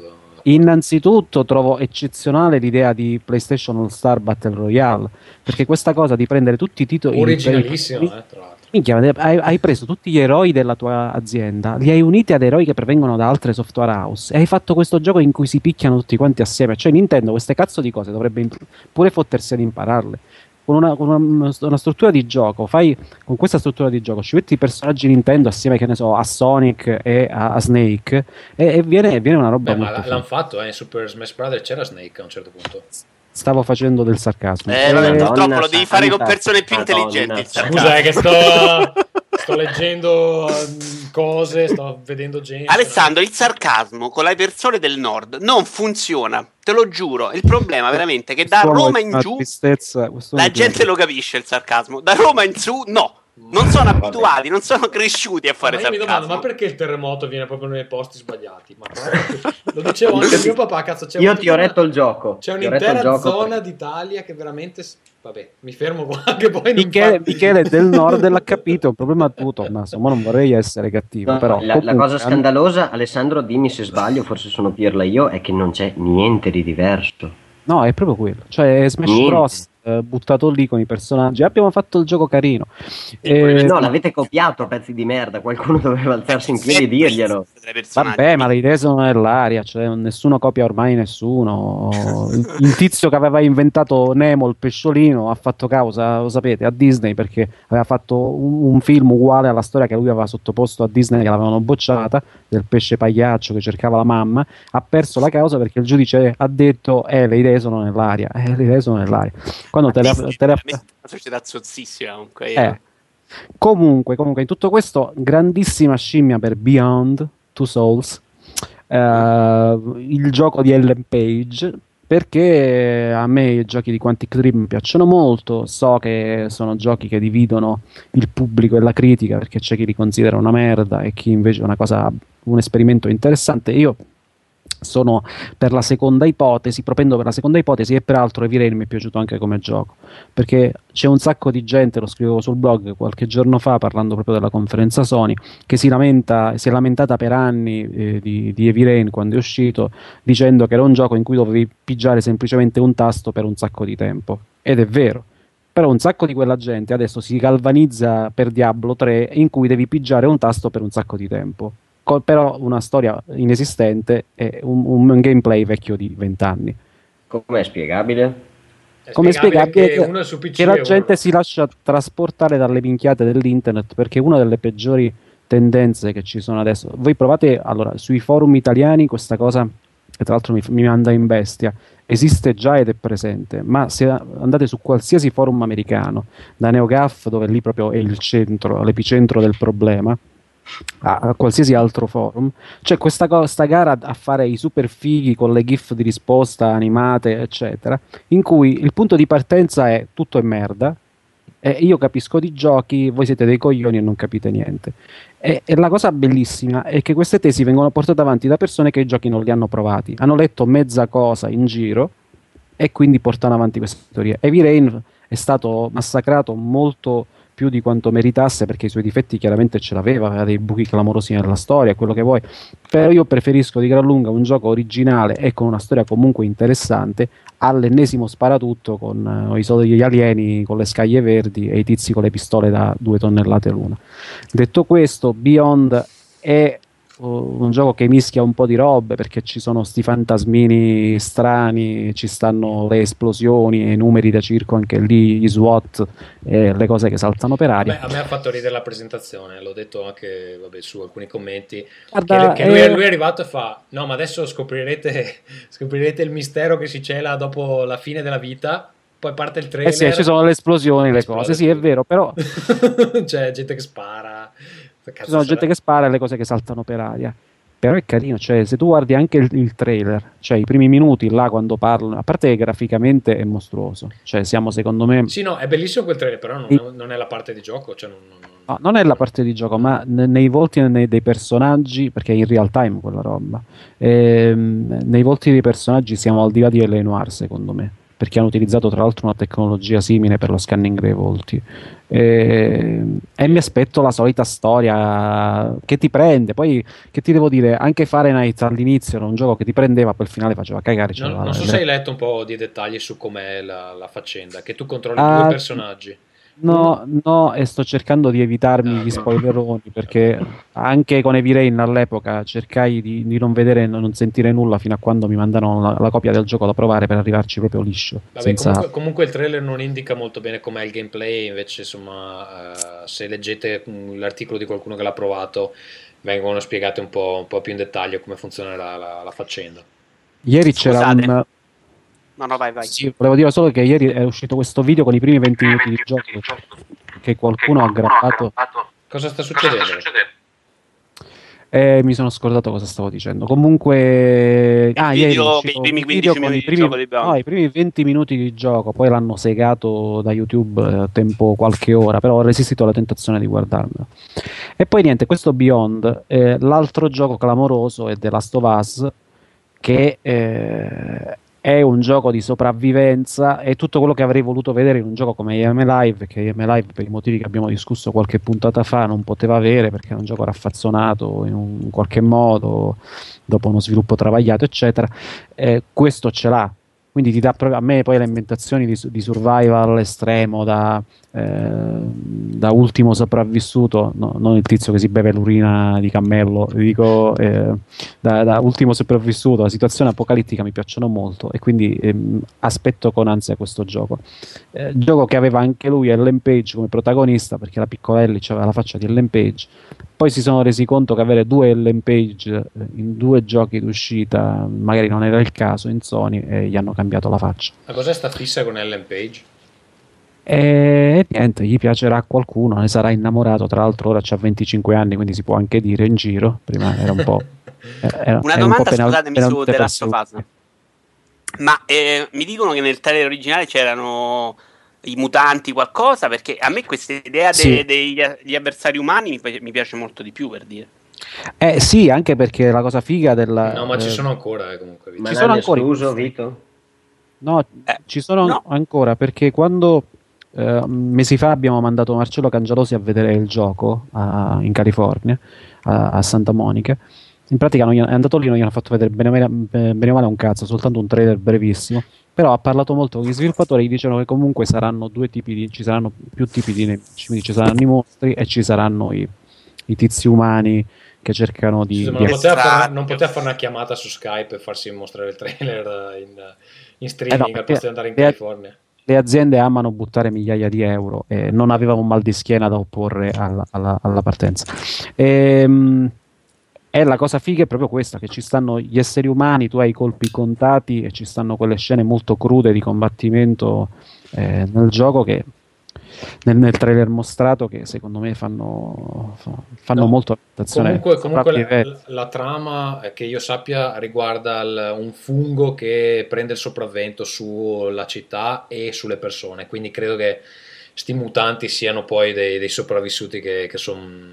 si zombificano, esatto. Invece gli altri che fanno vedere nel demo che combatti veramente come tutti avremmo voluto vedere, i combattimenti diciamo estremi, quando si è ridotto proprio allo sfinimento, che non hai più niente, sono umani, non hanno nulla di malato, si sono presi l'antimicotico e sono andati in mezzo alle dita dei... si sono messe le ciabattine in palestra in più quando sono andati a farsi la doccia e non si sono presi il fuoco. No, comunque è fenomenale quello. Io mi sarei aspettato ancora più sono cazzi tuoi e attraversare anche il panorama. Cioè, faccio un esempio, quando nel demo loro devono si trovano una strada sbarrata perché c'è una pozza d'acqua. Oddio, sì, va bene, la pozza d'acqua ti dà fastidio e allora dobbiamo trovare un'altra strada e casualmente la finestra rotta è l'unico posto dove passare. Ecco, fammi rompere una finestra. Sì, fammi rompere una finestra. Cioè, sì, in effetti l'ho notato anch'io, cioè si nota molto che comunque devi andare di là perché visto che sono da solo, fammi veramente sentire che sono da solo, fammi venire paura. Credo che lo scopo sia quello di fare il contrario di Uncharted, nel senso che se Nathan Drake si trova a suo agio a sparare a 10 persone contemporaneamente, qui ogni persona tecnicamente potrebbe essere un incontro mortale. Da quello che ho capito, appunto, già con 2 o 3 avversari contemporaneamente le cose diventano molto molto complesse. Sì. E AM Live ha fatto bene, cioè che tu hai 3 proiettili alla volta. L'idea di AM Live è veramente ottima. Gli cominci a sparare, loro urlano questo ha una pistola, oppure ti sparano e la tua compagna ti chiede tutto bene, va tutto bene. Cioè, io non mi ricordo tanti giochi che si comportano così, reattivi. Quando uno sparava in qualsiasi gioco dicevano è chiaro che hai una pistola, è quasi uno sparatutto ormai, chissà cosa mi aspetto che tu abbia in mano, un bazooka, cazzo. Comunque non so se sapete della trama però di The Last of Us, che lui è tipo un cattivone ma col passato marcissimo, a cui viene affidato questa bambina da qualcuno e lui la porta in salvo senza violentarla. E non si sa, perché secondo me è talmente cattivo e malvagio, vedremo, colpo di scena. Di cosa vogliamo dire invece di God of War Ascension, che doveva essere il prequel con lui che non era ancora un dio, invece è identico al 3? Vito. Però... No, di Alessandro, io la serie non la amo proprio di mio, quindi... Vabbè, l'unica cosa che c'è il multiplayer... C'è il multiplayer in cui la gente si insegue con dei martelloni giganti e sembra una di quelle gare di schiaccia la talpa al parco giochi. Non lo so, il gioco è uguale, cioè sostanzialmente si graficamente... rivolge il tempo però, come nel Sabbia del Tempo. Sì. Graficamente rivolge il tempo, sono i poteri della forza che alza e sposta gli oggetti. Vabbè. Scusate. Graficamente molto bello, però anche lì non c'è più granché da dire. Diciamo non c'è più sentimento, secondo me, cioè, veramente lo vedevo e dicevo ancora, sembra proprio un data disc. Secondo me ma... lì avevano l'occasione di cambiare la saga un po' e non l'hanno presa, perché evidentemente se cambi Kratos poi la gente non te lo compra, eccetera. Invece mi ha lasciato molto perplesso la presentazione dei titoli PlayStation Network, ne hanno parlato di 3 e non ne hanno mostrato nessuno a parte i loghi. Hanno parlato di The Unfinished One, Papo e Io e forse addirittura hanno menzionato Journey, che era già uscito. Non so esattamente che senso abbia mostrare i loghi di cose, anche perché sto Papo e Io mi pare l'avessero già presentato l'anno scorso, quindi qualcosa da mostrare in video c'era, invece non l'hanno fatto. Dovrebbe essere questo gioco ambientato nelle favelas di un bambino maltrattato dal padre che si inventa un mostro immaginario con cui ha delle avventure. E il mostro immaginario credo sia una proiezione del padre ubriaco, e quindi per farlo star buono gli deve dare delle cose che lo ubriacano in pratica, quindi deve essere una storia abbastanza inquietante. Invece di questo The Unfinished Swan non so assolutamente niente, non so se hanno mostrato qualcosa nello show floor, vi risulta? Io non ho visto nulla, non lo so. Ok, il logo. Vabbè, poi niente, hanno presentato Wonderbook, il libro della Rowling, che però insomma è un software per bambini. Comunque vedo anche abbastanza l'attrattiva, insomma, se sei un bambino di 5 anni. Cos'altro? Di Vita abbiamo già detto, basta praticamente. Ma di Vita si è visto, non abbiamo parlato del Silent Hill Book of Memories, che sembra veramente una merda, non so se avete notato, perché non è un Silent Hill ma è una specie di hack and slash alla Diablo. Sì, ma già quando l'avevano annunciato si capiva che era quella cosa là. Io l'ho scoperta di là. Sembra una merda, effettivamente. Sì. Quindi... Comunque, posso fare un appunto? Perché sì. Ok, Sony meglio delle altre. Il problema però è che, come al solito, nelle conferenze Sony si è vista roba che non vedremo da qui a un anno. Cioè, The Last of Us sono stati molto vaghi sulla data d'uscita e dubito che sia un gioco che uscirà entro marzo. Abbiamo visto Beyond, che ci vorranno altri 12 anni probabilmente, se le medie sono quelle di Heavy Rain. Non abbiamo visto il gioco che ci attendevamo un po' tutti, che è The Last Guardian. Ma io non me l'attendevo, cioè ormai che fosse andata male qualcosa lì si sapeva. Cioè, ma neanche quest'anno The Last Guardian. Ma, cioè, ma che fretta c'era, maledetta primavera. E che cazzo, sono, però scusate, sono i giochi con cui Sony ha fatto conferenze 2 anni fa. No, però ascolta Vito, questa roba non può uscire tanto in ritardo, perché cioè deve uscire entro l'estate prossima, perché l'anno prossimo è l'anno in cui presentano sta PS4 o comunque si chiamerà. Io non sono più così ottimista, cioè secondo me se a giugno arriva la presentazione, cioè al prossimo E3 presentano ok PlayStation 4, vediamo la scocca del nuovo Xbox, la scocca della nuova PlayStation e poi aspettiamo un altro anno per l'uscita. No, secondo me no. No, secondo me non la presentano con 3 mesi. Secondo me se la prenderà, anche perché Wii U non venderà una mazza ed è una buona scusa per tirarla ancora molto alla lunga. Non c'è un motivo uno per cui debbano far uscire adesso. Quello in effetti, cioè, secondo me, se avevano anche una mezza paura di Wii U, adesso non ce l'hanno più. Cioè, nel senso che adesso hanno veramente il motivo per non rinnovare ancora. Ma Wii U è ufficiale che esce a Natale? Sì, sì. Ma sì. Tra l'altro, cioè, non ci sono stati annunci di taglio di prezzo che io me li aspettavo, francamente. Non so se aspettano Natale, ma... è ufficiale Wii U, e la data qual è? Non si sa. No, non l'hanno detto. Quale motivo, se vuoi uscire a Natale, non dai una data ufficiale? Perché non possono uscire in nessun altro periodo che a Natale, perché sennò non lo venderebbero. Cioè, è assolutamente ovvio. E perché non uscirtene con la data? Cioè, se c'hai la console pronta con i giochi pronti, perché non dici la data adesso? Guarda, non lo so, Nintendo quest'anno ha fatto una marea di cazzate, secondo me. Ha fatto veramente un... Comincio ad avere qualche dubbio io. Secondo me sono un po' più indietro di quanto vogliono far credere. Cioè, non abbiamo visto il gioco, non abbiamo visto le idee. Vito, hanno presentato Batman. Tu pensi che possano aspettare un altro anno e far uscire con Batman? Io non hai capito. Secondo me possono aspettare tempo per uscire con la roba loro. Il problema del 3DS è stato che uscire 6 mesi prima senza software Nintendo è stata una follia. L'hanno detto anche loro, hanno detto abbiamo sbagliato. Ma in questo caso 2 giochi ce li hanno Pikmin e Super Mario Wii U, come si chiama? non so quanto avranno venduto i precedenti Pikmin, ma non credo. Pikmin no, ma il New Super Mario Bros. Lì ha venduto uno sfaccello. Ha venduto molto per 3DS, secondo me molto meno per Wii. No, ha venduto 20 milioni, una roba assurda. Per Wii? Sì, è per quello che... stai scherzando, ha venduto un casino la versione. Sì. È per quello che escono di nuovo con quello là, perché la versione... gioco. La versione 3D di Mario, che è quella che piace a tutti gli appassionati in genere, è quella che vende meno, ma per quello Nintendo non la vuole fare. E perché la versione 2D vende di 5 volte di più, e quindi chi cazzo glielo fa fare? Ci mettono meno tempo, c'hanno il template pronto, ci avranno l'editor che basta che attaccano i mostri. Dai, che brutta persona, poi ne parliamo. Quello 3DS a me non è sembrato con qualche idea di più, ecco.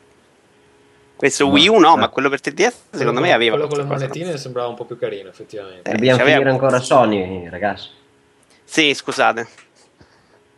Io volevo dire una cosa, che mi aspettavo un pezzettino di BioShock per Vita.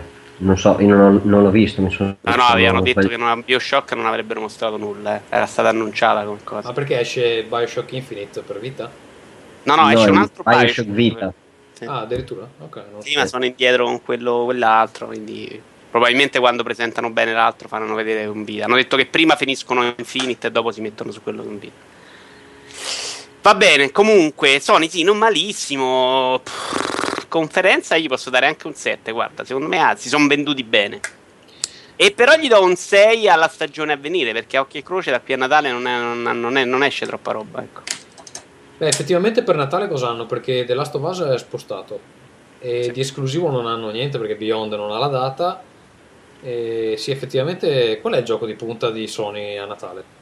The Last Guardian, ovviamente, che uscirà a sorpresa ad ottobre con un grande gesto dell'ombrello e ti tirano fuori. La notizia ufficiale di queste tre è non l'abbiamo mostrato perché ha problemi tecnici, cioè è una roba imbarazzante. Questo si era capito, sono 2 anni che è sparito il gioco. Ogni anno, al TGS, poi lo facciamo vedere, non fanno vedere un cazzo. Ci sarà un Killzone facendo vedere un filmato in CG, fai la stessa cosa con The Last Guardian, cioè adesso perché ti sei di diventare una ditta morale?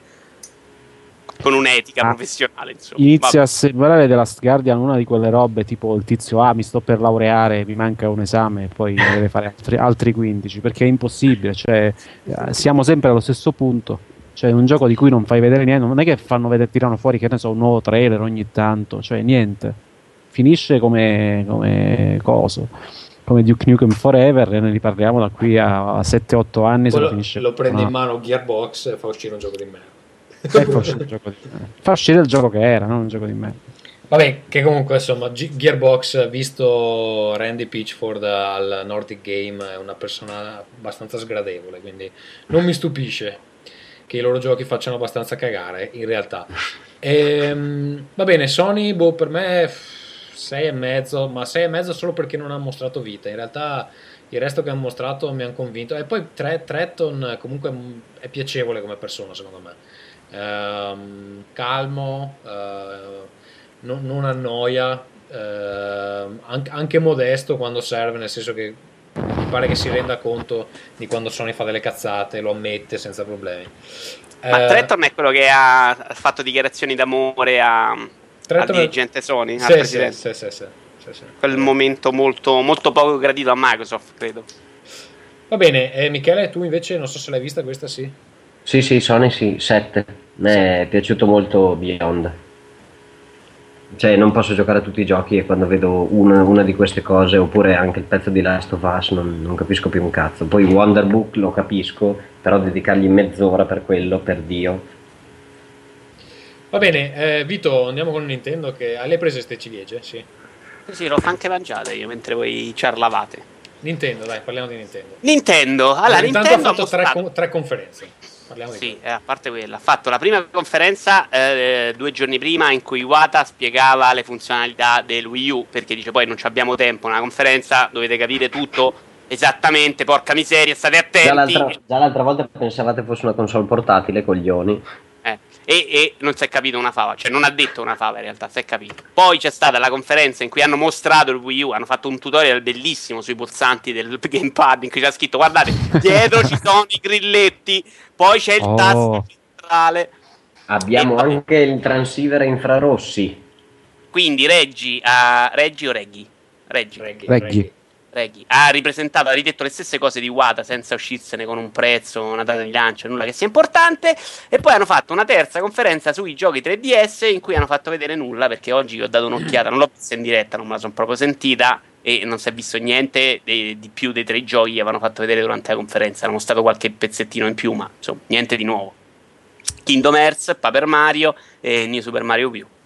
E Luigi Mansion. No, dicevo, è cominciata la conferenza con Pikmin 3. Ok, secondo me è partita bene, perché comunque c'era il video di Miyamoto. Pikmin 3 carino, a me il primo non l'ho preso perché non è un genere che mi interessa, però vabbè, sembrava carino, era una vita che lo chiedevano, non sembrava male.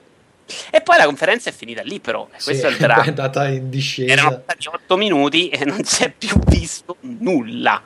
Cioè non puoi fare una conferenza con tu Scribblenauts, vabbè, Super Mario Bros. U, tra l'altro quello sarebbe stato anche interessante, ma non hanno mostrato nulla, né della versione 3DS né della versione per Wii U. Super Mario mi ha fatto un bel effetto, perché comunque il passaggio all'HD si vede, però il gameplay sembra veramente il basico di Mario vecchia scuola. Del resto quella sottosaga di Mario è fatta proprio per assomigliare alla roba delle origini, e secondo me di tutte le saghe di Mario è anche quella che ha meno propone cose meno interessanti. Tra l'altro mi risulta che l'episodio per Wii funzionasse in maniera un po' così, perché c'ha sti livelli molto larghi per funzionare bene in multiplayer, che poi secondo me non funzionava affatto in multiplayer, funzionava bene in singolo e non in multiplayer. Sì, okay, va bene, era una confusione totale in multiplayer. L'unica cosa, cioè la cosa migliore che si è vista per Wii U è stata di Ubisoft, Zombie U, che non so quanta cosa vedete voi, ma non è un cazzo di che. Cioè onestamente la più grossa feature di Wii U è stata il tizio che scappa dagli zombie, si trova davanti un tasterino e lo digita sul gamepad. Questo è il meglio che si è visto fino adesso per Wii U. Però c'è da dire che c'è una preview di IGN che dice che effettivamente quel meccanismo ti mette addosso l'ansia, e quindi in un gioco di zombie funziona bene. Quello di usare un dispositivo Nintendo. Però siamo d'accordo nel dire che è poca cosa o no? Cioè, il punto. Ditemi quando posso partire con le invettive. Vai. Sono bello carico. Allora, Nintendo secondo me delle tre è stata in assoluto la conferenza peggiore di quella Microsoft, senza gara, perché loro un hardware nuovo ce l'hanno, cazzo.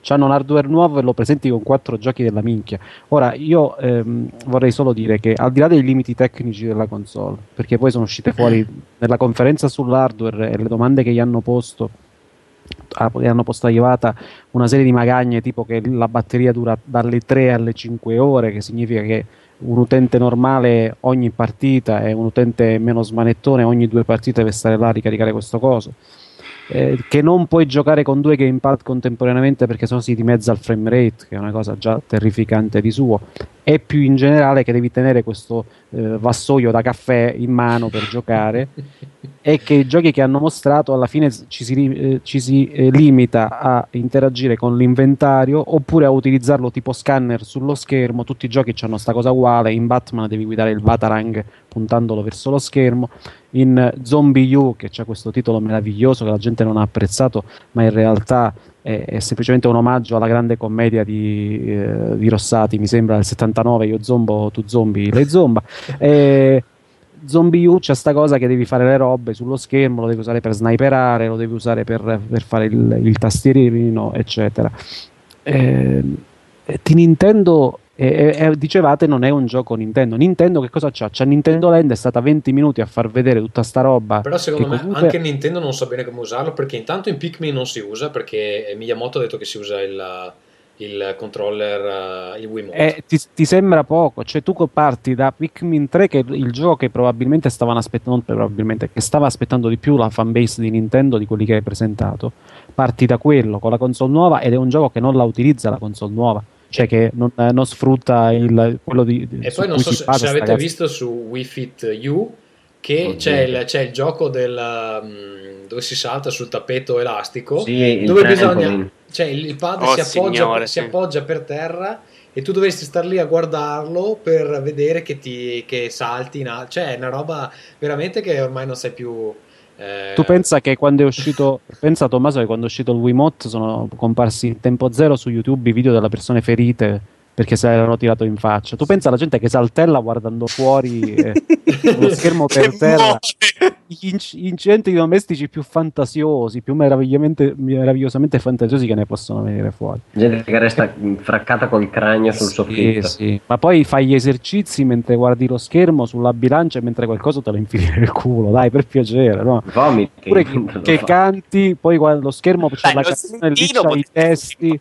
Ma cioè, questo io me l'aspetto quando loro vanno a proporre alla gente, dicono tra le idee folli che abbiamo avuto ci sono tutte queste, cassatemele e ditemi cosa invece è più fattibile e cosa invece non possiamo metterlo. Guarda, hai perfettamente ragione, perché l'anno scorso... L'anno scorso vi facevi vedere tutte quelle robe finte, vi ricordate della stella ninja, che si dello shuriken che si lanciava toccando lo schermo e tutte queste cose. C'è ancora per far vedere, per far vedere la roba nuova. Ci poteva stare la qualunque. Adesso mi devi far vedere i giochi, siamo arrivati sotto data. Cioè Batman e il Batman l'anno scorso, in cui hai messo il Batarang controllabile e con un pad scomodissimo che dura 3 ore e poi ti si scarica.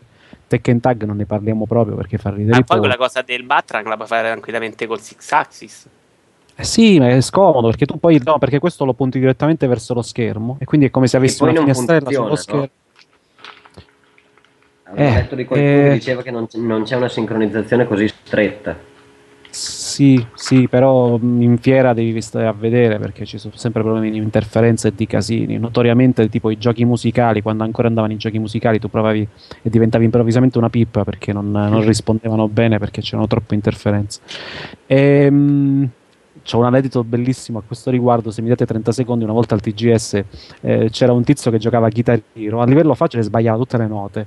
E io stavo dietro, era il nuovo chitarrino, lo volevo provare e dicevo guarda questo giapponese pippa di merda, non ne riesce a beccare una. E giocava a livello medio. Arrivo io, la tizia mi mette a livello facile, diceva vabbè dai, mi faccio un 100%, tutte le pennate, le cose, e non ne becco una perché andava completamente fuori tempo la tastiera.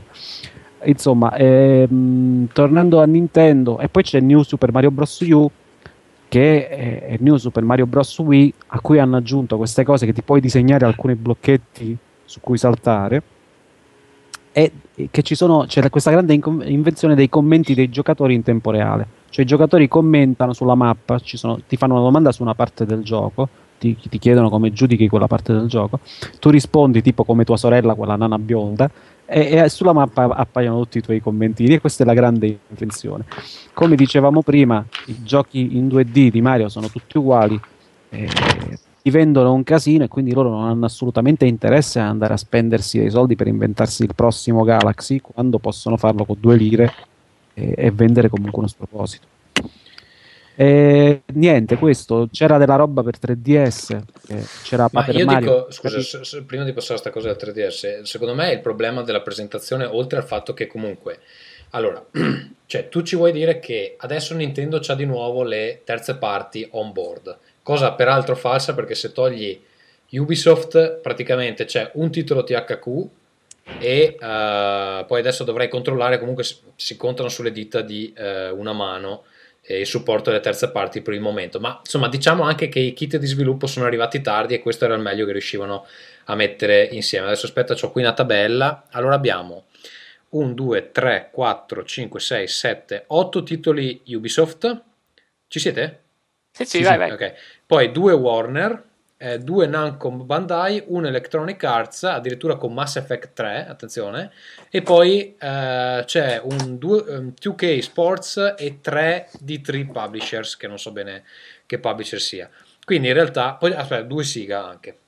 In realtà le terze parti sono 1, 2, 3, 4, 5, 6, 7 terze parti, che rispetto agli annunci dell'anno scorso mi pare non è che siano proprio tantissime, considerato che non sono nemmeno tutte le principali. In più cioè non mostri i giochi terze parti futuri che usciranno, mostri quelli che sono già usciti sulle altre console. Adesso questa console chi la dovrebbe comprare? Perché se tu hai già un 360 e una PS3 non ha assolutamente senso che ti compri un Wii U per le terze parti. Se tu vuoi l'esclusiva Nintendo al lancio, e non è neanche confermato che sia al lancio, Cioè Pikmin 3 e New Super Mario Bros. U, che sono titoli che comunque interessano solo una parte dei fan. Quindi esattamente a chi è rivolta questa console in questo momento? Secondo me fondamentalmente a quelli che avevano il Wii e dicevano che l'HD non serviva un cazzo. Cioè non vedo altre persone a cui possa interessare. Però adesso glielo danno perché comunque non serviva un cazzo. Era sarcasmo anche questo. Ancora, madonna. No, ho capito, ma cosa ridi? Che imbecille. Questo non era sarcasmo, il fatto che ti chieda perché ridi, perché certo. No. Ascolta, e cosa ne dici invece del fatto che portano Mass Effect 3 su questo? Non lo aspettavi? Ma no, ma ci sta anche bene, cioè non è un problema che portino dei giochi che sono già usciti, il problema è che non ne portano di quelli che devono ancora uscire. Cioè in tutta la lista, nei trailer che hanno mostrato, non ci sono giochi in uscita. Cioè tu guarda la line up Assassin's Creed 3 o sbaglio? Sì, ecco, aspetta, Assassin's Creed e anche il Tekken Tag 2 non è ancora uscito. Però tu guarda la line up di Natale che discutevamo insieme su un post da altre parti. Cioè tu prendi Far Cry 3 non è confermato su Wii U, Crysis 3 non è confermato su Wii U, Watch Dogs non è confermato, Borderlands 2 non è confermato. E possiamo andare avanti per un pezzo. Adesso non ce li ho tutti presenti. Watch Dogs ho seri dubbi anche che esca per 360 e PlayStation 3. Probabilmente è il guarda che alla presentazione in questi giorni lì, cioè chi è andato a provarlo, mi diceva il collega che è andato a provarlo, a domanda precisa sulle piattaforme hanno risposto sicuro PS3 360. Sì, poi ci hanno pensato oggi, però graficamente a te ti sembra fattibile su 360 e me lo sono chiesto anch'io, perché effettivamente sembra un gioco di prossima generazione. Però anche perché di 16 giga di RAM, ecco, insomma. O di 16 giga di RAM, anche perché ne parliamo dopo se volete, cioè non è solo quello che vedi, ma quello che riesci a fare in quel gioco. Sì, dopo ne parliamo. E niente, poi secondo me allora i giochi non li hanno presentati, non hanno presentato una line-up credibile, perché onestamente la line-up di lancio di Vita era più entusiasmante di quella del Wii U. E poi non hanno parlato assolutamente della console. Allora, intanto è già capitato che qualcuno che è un po' fuori dal mondo dei videogiochi ha iniziato a chiedere: ma allora il pad è la console? E quindi Nintendo già non si riesce a spiegare molto bene. Poi la console in sé non si è proprio vista, cioè si è vista proprio in foto da distante, ma non l'hanno mostrata. Non si sa quante porte ha, non si sa quanto pesi, non si sa niente. Non si sa niente dell'online, eccetto che c'è il Miiverse lì e delle speriamo nei codici amico, ragazzi. Allora, non si sa niente degli account, non si sa come si aggiungono gli amici. Non si sa niente di uno store online da cui scaricare i giochi, quelli che escono in retail e anche quelli scaricabili. Come si chiamava il canale di Wii per scaricare i giochi? WiiWare. Ok, non si sa niente di WiiWare. Non si sa il supporto di memoria. Non si sa se ci sono. Si sa il supporto di memoria. Si sa? Un disco high density da 25 giga che hanno solo loro. Da nessuna parte questa parte qua. 25 giga dentro. Sì, e 8 giga di flash dentro e supporta l'USB. E poi ci sono le card. Ok, allora quello l'hanno detto. Non si sa se la console è wireless, presumo. Pronto? Sì. Michele, ci sei? Sì. Ok, no, ogni tanto vi sento andare giù. Quindi c'è una quantità di informazioni che non sono state spiegate. Cioè per me ad esempio nelle nuove console l'online è una roba fondamentale. Se tu non mi dici niente di come si gestisce sta roba, tu mi dirai sì vabbè ma lo dicono nei prossimi mesi, però cazzo questa era la presentazione in cui ti doveva vendere la console. Io non ho visto uno che dopo sta presentazione ha detto sì cazzo adesso mi compro Wii U, me lo prenoto già. E un entusiasmo del genere per una nuova console Nintendo non è una roba normale. E quindi non so se la console non è pronta e quindi forse Vito ha ragione o veramente non sanno spiegarsi o hanno paura a dare in giro le specifiche tecniche. Hai paura in che senso? Cioè hanno paura di avere confronti con potrebbe anche essere, Tommaso scusami ma mi riallaccio proprio a quello che stai dicendo, potrebbe anche essere che si sono resi conto di aver rotto le uova troppo presto, perché Sony e Microsoft sicuramente, io ne sono convinto, prima del 2014 non tirano fuori niente, cioè non escono con una nuova console. Cioè anche tu sei dell'idea che la presentano al prossimo? Sì, ma perché assolutamente, ma devi vedere anche se la presentano al prossimo E3, perché stiamo vivendo un periodo di crisi enorme in cui le aziende hanno grosse perdite e la gente voglia ricacciare soldi per nuove console non ne ha. Quindi Nintendo ha fatto il passo. Vabbè, ma la situazione non è che va migliorando, eh. Cioè. Lo so, ma Nintendo ha fatto il passo, uscirà con una nuova console. Se le altre escono 2 anni dopo, vuol dire che c'è una generazione di mezzo e gli altri poi ti distruggono. In realtà esci con 2 generazioni di ritardo, poi, eh. Eh sì, cioè, e già adesso fine... ne esci con 1,5 di ritardo. Se gli dai altri 2 anni. Sei un Dreamcast che non è però tecnicamente avanti come lo era il Dreamcast quando è uscito. Sì, io dico che l'anno prossimo vediamo, se vediamo, vediamo giusto la scatola. Ecco. Sì, ma secondo me ci vuole il 2014. Io realisticamente credo che nell'autunno 2014 lanciano tutte e 2. È vero che di giochi oltre marzo non è stato annunciato nulla. Cioè gli annunci sono tutti entro massimo marzo 2013. E questo dopo già è significativo, però non è mai successo che presenti una console a un E3 e poi la fai uscire l'anno stesso. No, ma io che dicevo esattamente la stessa cosa, non c'è proprio il tempo. Me, ma anche non c'è proprio il tempo, comunque si saprebbe, starebbero girando già dei dev kit reali, non le minchiate che si leggono in giro. Quindi esatto. Io credo che comunque l'anno prossimo presentano le console ufficialmente ed escono nel 2014, anche a inizio 2014, non lo so, realisticamente autunno, ottobre. Sì, anch'io, io sono per il e quindi Nintendo potrebbe trovarsi nel mezzo, questo potrebbe anche spingerla teoricamente, se proprio vogliamo fare la fantapolitica, a ritardare un po' il lancio, e questo spiegherebbe perché tanto fumo ancora quel ultimo quarto 2012 come data di lancio e non un esce a ottobre e costa 250 euro, anche perché in questo momento economico un altro lancio flop non se lo può permettere nemmeno Nintendo, che ha fatto i soldi a palate, eh. Adesso esci fuori, prendi una botta della Madonna. Non se lo può permettere, no, perché l'ultimo anno, come saprete, ha chiuso con un passivo enorme, perché si era caricata tutti i costi di ricerca e sviluppo nell'ultimo anno fiscale per il lancio del 3DS, e sono costi che poi devi ammortizzare, soprattutto quando poi fai un taglio di prezzo per far riprendere la console. Lo fai 2 anni di seguito. Vendere dopo col taglio di prezzo. Però scusa Alessandro, hanno accumulato talmente tanto denaro che io francamente non mi capacito di come non acquisiscano altri studio, tipo quello che hanno fatto con Retro, per avere delle line up meno ridicole, insomma, quando... Cioè, perché sta console erano tutti pronti a comprarla. Cioè, anch'io ero gasato, cazzo, finalmente mi ricompro una console Nintendo. Cioè, bastava una line up meno deprimente. E invece bastava che facessi uno Zelda pazzesco graficamente, ma anche se, cioè, secondo me del livello della console, della tech demo che hanno fatto vedere l'anno scorso.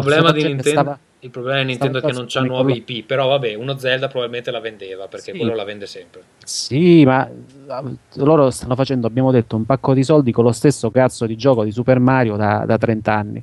Cioè, io mi saltavo come una scimmia a giocare da ragazzino a Super Mario Bros 3, poi ho comprato un Super Nintendo e giocavo a Super Mario, poi ci ho giocato sul GBA, poi è arrivato il 3DS, ci ho giocato lì, poi ci ho giocato su Wii. Adesso continuano ad avere lo stesso gioco e continuano a vendere uno sproposito. Se vi ricordate tutte quelle pubblicità rivolte al mass market, Tommaso non li vedrà perché abita all'estero, ma in Italia fanno queste pubblicità con le ragazzine sceme che giocano ai giochi Nintendo, sono l'ex testimonial degli assorbenti che ora vengono riciclate da Nintendo, e ci sono queste qui, un figo, il funghetto, ah Mario dai, sai, salta, e fanno le cretine con però quest'anno hanno piazzato anche il vecchio invalido, che attenzione, è una novità un po' della Nintendo. Eh sì, è il loro target più ampio, sì. Il core target però rimangono le tizie in fase di mestruazione. È lo strascico dei vecchi che hanno giocato con lui, quello de... Esatto. Cioè, i sopravvissuti, quelli che non sono deceduti nel frattempo per limiti d'anzianità. E quindi loro comunque i soldi con le IP non è quello il problema, cioè Nintendo campa sulle solite IP e ce n'ha di accantonate da anni, c'è F-Zero che è accantonata, ce n'ha di IP messe da parte che comunque potrebbe... rivitalizzare, cazzo, hanno tirato fuori Kid Icarus quest'anno. Il problema non è quello. Stavo per dirlo io, per cambiare hanno tirato fuori un IP che aveva 10 anni di buco. Eh sì, che aveva 10 anni di buco. Il problema non è tanto quello, è che ovviamente è chiaro che ti puoi inventare anche IP nuove, ti puoi reinventare i giochi come hai fatto all'epoca con Metroid, e devi dare emozione alla gente. Cioè tu per vendere una console alla gente non puoi far vedere che gli dai la versione vecchia di Batman, la versione vecchia di Tekken, con delle robe in più che a nessuno fregherà un cazzo. O il gioco di zombie in cui il giochino di zombie che c'è la cosa carina che puoi morire una sola volta e poi devi ricominciare il gioco. Devi dargli qualcosa di interessante. Il problema di Nintendo è che le vogliamo tutti bene, non vogliamo ridurci all'idea che butta fuori delle puttanate. E che però queste puttanate, nonostante il nostro odio viscerale per queste puttanate, vendono milionate di copie. Ma no, c'è chiaramente una Nintendo del videogiocatore vecchia scuola e una Nintendo moderna. La Nintendo moderna vende molti più giochi di quella che della Nintendo classica e facciamo fatica a coniugare queste due realtà. Sì, ma quella Nintendo li ha venduti quei giochi, adesso non glielo rivendi Wii U a chi ha comprato il Wii, cioè la follia di fondo è quella. Cioè, se sei riuscito a fare il colpaccio Wii è perché ti sei presentato con Wii Sport che aveva un'idea di fondo, aveva un'idea vincente di marketing, e Wii U con questo gamepad non ce l'ha, semplicemente non ce l'ha e non sei riuscito a proporre nulla che ne motivi l'acquisto. E adesso io voglio proprio vedere le persone che hanno comprato Wii, l'hanno accantonato dopo 2 mesi, perché quello hanno fatto il 99% delle persone, vedere una pubblicità in cui, che non so, che Cameron Diaz che presenta Wii e dire ok, che bello, adesso rifaccio la cazzata, ma perché? Quindi la vedo più difficile, ecco. Perché ti puoi far male in modi diversi e con più fantasia. Tornando a quelli di prima, dici che lo prendevano in culo, ecco, sono certo. Cose loro. Sai cosa? Secondo me faranno fatica a venderlo anche perché l'hanno chiamato Wii U, che secondo me non è un nome che suggerisce il successore del Wii. Perché il Wii è ovviamente il loro brand più forte da molti anni a questa parte. Però se non ci metti un 2 di seguito, per alcuni non sarà chiaro, cioè come fai a spiegargli a questi che il padellone lì non si connette al Wii che hanno già a casa? Secondo me non ce la fanno, cioè Nintendo ha dovuto fare 3 conferenze quest'anno per spiegare ai videogiocatori che cazzo è Wii U, e alcuni ancora non hanno capito perché alcuni arrivano. L'idea alla base della scelta del nome era quella del 3DS di cui si sono parzialmente pentiti, cioè chiamiamola allo stesso modo e li inculiamo che si stanno comprando la stessa cosa, perché loro dice vince il nome, metto un 3 davanti da una parte, metto una U di là e gliela rivendo, perché è come fare un nuovo. Scusami, no, ti ho interrotto. Dico, gli cambi nome, devi rifare tutto il marketing. Il problema, come dici tu, è che poi diventerà difficile fargli capire. È stato difficile fargli capire che il 3DS era una console nuova. In Italia sono uscite le pubblicità in cui a un certo punto dicevano ehi, questo è il gioco, ma non è DS, è 3DS, è un'altra cosa, ma lo diceva proprio chiaramente. Coglione. Sì, e danno per scontato che la gente capisca di più di quello che la gente capisce. Però se tu dicevi questo non è Wii, questo è Wii 2, cazzo, Wii 2 è più di Wii 1. Cioè, però è meno di PlayStation 4. Il problema, secondo me, è quello che fecero con l'Xbox. No, secondo me. Ma tanto il pubblico di Wii, per una buona metà, c'ha la cataratta ormai e quindi non potrà giocare. All'alta definizione proprio non la percepisce com'è. L'altra metà è ormai all'ospizio e quindi niente. Le signore e il fitness ci hanno rinunciato e buonanotte. Però Wii Fit U voglio vedere come va. Io sono veramente curioso perché quella era stata una roba del tipo noi hardcore gamer lo boicotteremo, e vendeva minchia. Ma l'hardcore gamer non lo comprava mai, tranne Vito che ne avrà 5 o 6 in casa e no, se lo comprava avrebbe giurato sulla madre che non ce l'aveva in casa. Ne ho uno, ma perché io ci ho creduto ma il problema è proprio quello, perché non è vero che l'hanno comprato solo le donne, l'hanno comprato molti hardcore gamer convinti che scalare uno scalino alto 0,5 cm per 10 volte ti facesse davvero divertire. No, in Wii Fit non ci credevo neanche io credevo nelle possibilità della bilancia. Se Nintendo mi dice peggio ancora, facciamo i giochi fighi di sci, io ci credo. Sì, ma me lo ricordo S6X, no. Sì. E niente. Però quello dello slittino come idea non è male. Va bene, invece cosa vogliamo dire del 3DS? Che hanno fatto una conferenza a parte solo per quella. Secondo me la line-up non è male, però non hanno presentato il redesign e quindi io ancora non lo compro. Ma tipo, perdonami, cosa hanno presentato? Paper Mario. Beh, Luigi Mansion 2 che sembra più brutto di quanto era l'anno scorso. Paper Mario è figo però, eh. Paper Mario è molto bello. Sticker Star mi piace molto. Non lo dite a me, io sono esaltato da Paper Mario da una vita. È ok, però c'era anche l'anno scorso. Perché dici che Luigi è brutto? A me sembra carino, no? Sembra più brutto del solito, non ho visto nessuna idea particolarmente. Però, ad esempio, Luigi's Mansion secondo me era un gioco che doveva andare a finire su Wii U. invece sono d'accordo anch'io. Poi c'è Kingdom Hearts Epic Mikey, che vabbè, quello vende, ma a me non c'è, la saga ormai ha rotto i coglioni. Tra l'altro è una saga di quelle che se hai perso un episodio non capirai mai più niente di quello che sta succedendo, e l'ordine degli episodi è Kingdom Hearts, Kingdom Hearts 2, Kingdom Hearts 370,5, Kingdom Hearts Drop Distance, Kingdom Hearts, che sono quelli in mezzo, 7 più 2. Questa, io vi ricordo che l'anno scorso il 3DS alle 3 portava lo Zelda Ocarina of Time, portava Super Mario 3DS e un altro paio di giochi, cioè scusate se è poco. No, beh, aspetta, poi c'è un nuovo Castlevania, bello effettivamente.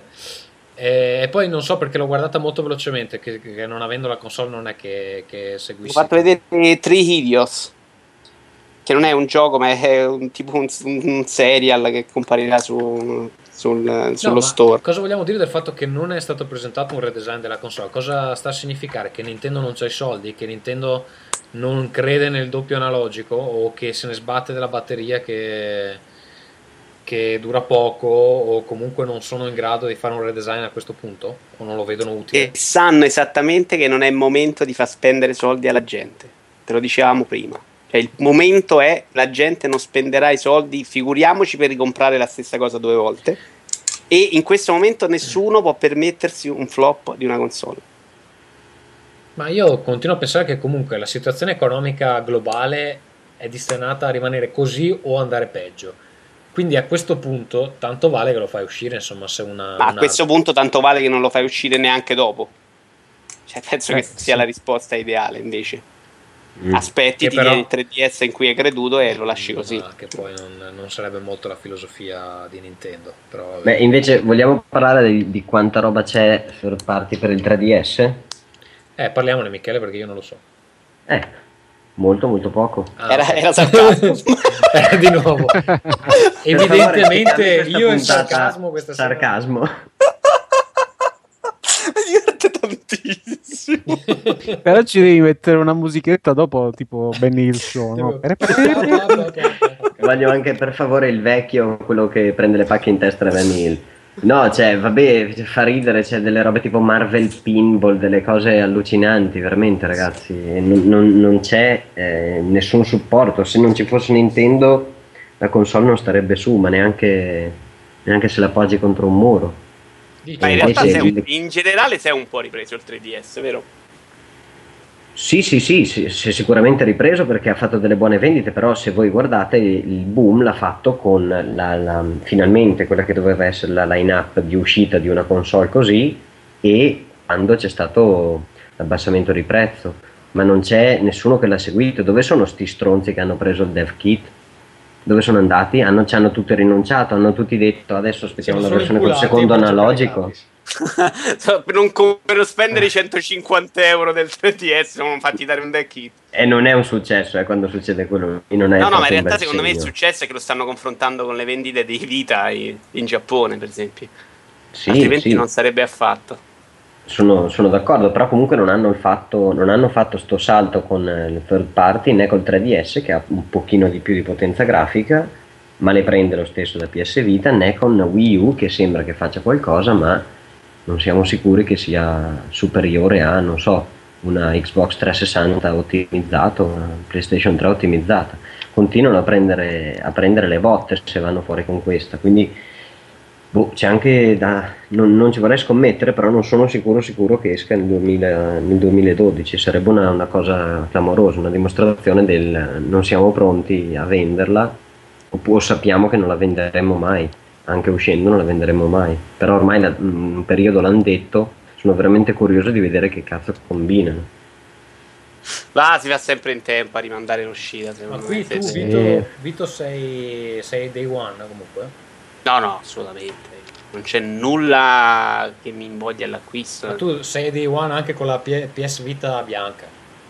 No, è molto bella, però no. Ma in realtà io non sono stato day one neanche con PS Vita, in realtà.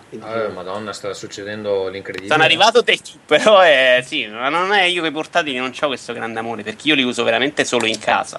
E considera che in casa gioco tanto e gioco un sacco di roba, e adesso ce n'è veramente che non sai a chi dar resto, perché poi tutto si può dire di queste tre, ma la qualità dei giochi è molto alta, e comunque tra qui a Natale usciranno i soliti 6 miliardi di giochi, anzi da qui a marzo. Quindi se hai le tre console in casa veramente non ci stai dietro, più il super Uber PC adesso, quindi sai. Vabbè. Però anche tu hai una bella scheda video, dai Tommaso, una sì, carina. Sì, devo dire che... sarcasmo questo, Tommaso? No, però... vogliamo dire che ho avuto dei problemi ma che paiono risolti? Oddio, sì, l'ho letto. Purtroppo sembra che il PhysX incluso nella 560 abbia dei problemi di compatibilità con The Witcher, me lo fa crashare in continuazione, quindi ho dovuto disattivare il PhysX, adesso sembra che vada. Poi io non l'ho disattivato, perdonami, non con quella nuova, con la 570. Però si vede che con questa, che cazzo ne so, cioè adesso l'ho disattivato e funziona senza problemi, almeno cioè, mi ha fatto un'ora senza crash. Con quello l'ha attivato, me lo fa random fra i 5 e i 30. Ma magari appesantisce troppo il computer, vai, capito? So. Non dovrebbe essere normale in realtà con la 550 Ti, però io 560, vabbè. Comunque. 560, no. Comunque adesso pare che vada, quindi finché va, cioè perché comunque la scheda il gioco lo gestisce, va fluido, va in alta risoluzione, eccetera. No, credo. È che evidentemente c'è qualche bug di qualche tipo. Vabbè, comunque vi dirò meglio dei miei problemi con The Witcher più avanti, che comunque lo sto giocando, mi sta anche piacendo molto. Andiamo avanti con le altre conferenze, con i vari giochi. Allora, stavamo dicendo di come Sony ha abbandonato la vita come un cane randagio nell'autostrada. Vito, conferenza di EA che io non ho visto. Io sì, e ti devo dire, facciamo subito una premessa: le conferenze di Electronic Arts e di Ubisoft a me sono piaciute molto, perché non tanto per i giochi mostrati, comunque c'era della ciccia di qualità, ma è proprio per il ritmo. Veniva presentato un tizio che era il responsabile di un gioco, faceva vedere il suo gioco e se ne andava dai coglioni. Poi arrivava il secondo tizio, parlava del suo gioco, si vedeva il gioco e se ne andava. C'è da dire che la presentatrice di quella Ubisoft era scappabile. Volevi dire questo? Insopportabile, secondo me. Proprio insopportabile. No. Faceva delle battute e non rideva nessuno. Non so se l'hai visto. Ah, vabbè, parlava in inglese grazie al cefalo, che non le capivo io. No, era trompabile, questa era la cosa più importante. No, era carina, dai. Ma secondo me comunque c'era più dentro, meglio di quelle delle conferenze delle big, a presentare una manifestazione. Sì, è vero. Cioè, dobbiamo anche capire che vuoi fare una presentazione del genere, devi mettere un professionista. Lei era una che può piacere, non piacere, poteva professionista fare il suo lavoro. No, smettila, per piacere, Sandro.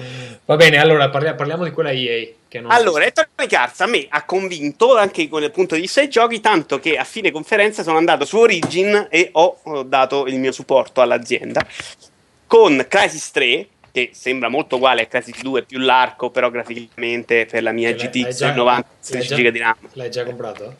Sì, prego. Sin City, che è bellissimo. A parte quello per Facebook, che probabilmente sarà una cosa minchione, ma il Sin City che è veramente bello. Aspetta, che non l'ho visto, adesso me lo guardo. Non hai visto il Sin City? È molto bello, graficamente anche bello, sembra un'evoluzione. Poi vabbè, ci saranno le possibilità di parlare con la gente delle città vicino. Il nuovo Medal of Honor, che sembra che con il Frostbite 2 praticamente sembra la brutta copia di Battlefield 3, però graficamente alla brutta copia di Battlefield 3 è comunque una cosa bella da vedere. Ma io volevo chiedere una cosa, ma questo Medal of Honor secondo me vende poco anche quest'anno, perché mi pare che non ci sia hype attorno al... E non c'è, no dai, ormai è una serie un po' così, vendi ricchia però, non credo che venderà pochissimo, vende il suo, il giusto. Dead Space 3, che ormai ha puntato su una svolta molto action, sì, si è battuto. Però a me il 2 piaceva, anche se era molto action, il 2 secondo me era più quadrato, tranne il boss finale mi era piaciucchiato. Questo graficamente dà la coppa in più a 2 giocatori, graficamente sembra carino, insomma ho sentito molte critiche però, perché ha perso pare questa sua componente molto horror. Sì, ma cioè, parliamoci chiaro che Dead Space horror aveva veramente poco, perché comunque era un gioco che aveva troppi mostri per essere un gioco di paura. Sono con te e ti dico, secondo me i survival horror devono fare a meno dei checkpoint. Dispiace dirlo per il mio amore per i checkpoint, ma i checkpoint sono la morte del survival horror. No, ma poi devono fare a meno delle ondate di mostri, perché cioè tu non puoi... non puoi far paura a qualcuno. Muori una sola volta, hai una sola vita. Infatti, io l'ho sentita adesso questa cosa, mi metti un terrore addosso. Quella è interessante, quella che no, quella è terrore proprio, cioè talmente survival horror che non lo compri. È quello il concetto. Loro ti dicono il vassoietto che c'hai in mano è in realtà il tuo zainetto d'emergenza con tutto quello che c'hai dentro per sopravvivere. Se non ci riesci perché sei un impedito, crepi e devi cominciare con un altro personaggio. Quindi o lo faranno molto semplice, molto corto. Esatto, vabbè. No, c'è l'altro, il nuovo Need for Speed, tanto ormai si chiamano tutti così i giochi elettronici. Il Criterion, il Most Wanted, graficamente molto bello, sembra un gioco apertissimo in cui scappi dalla polizia su questa città gigante in cui fai un po' le cose di Burnout Paradise, spacchi i cartelloni, fai salti e tutto. Ed è comunque sembra un titolo di qualità, insomma. C'è altro? Dimentico. Ah, no, sì, che dimentico. Basta. Basterebbe andare a guardare i miei pre-order in realtà, ma credo ci siano tutti. Ascolta, Crysis 3 è in uscita a febbraio? Ti dico subito, no, Crysis 3 forse prima, sai? Ma sembrava un'orgia grafica che, cioè, onestamente, che solo il tuo PC probabilmente la fa girare. Ma guarda che Crysis 2 è tutta ultra, è esattamente così, cioè a me non ha stupito. Beh, insomma, io vedevo una roba... No, guarda, con questa scheda video il Crysis 2 a Ultra è così, è una roba imbarazzante. Crysis 3, sto cercando nella data di uscita. Ah, non ce l'ha una data adesso, è ancora TBA. Io mi immagino che Vito accende il PC per giocare e le case vicino si spengono. Proprio... Anche le persone vicino si spengono. Sì, cioè, raggomitolano su se stesse. Crysis 3 è TBA. Comunque, di Electronic Arts per me è tutto, credo. Non credo di aver dimenticato nulla. Invece Ubisoft che incredibilmente è riuscita a stupire con qualità, ritmo e quantità di giochi interessanti.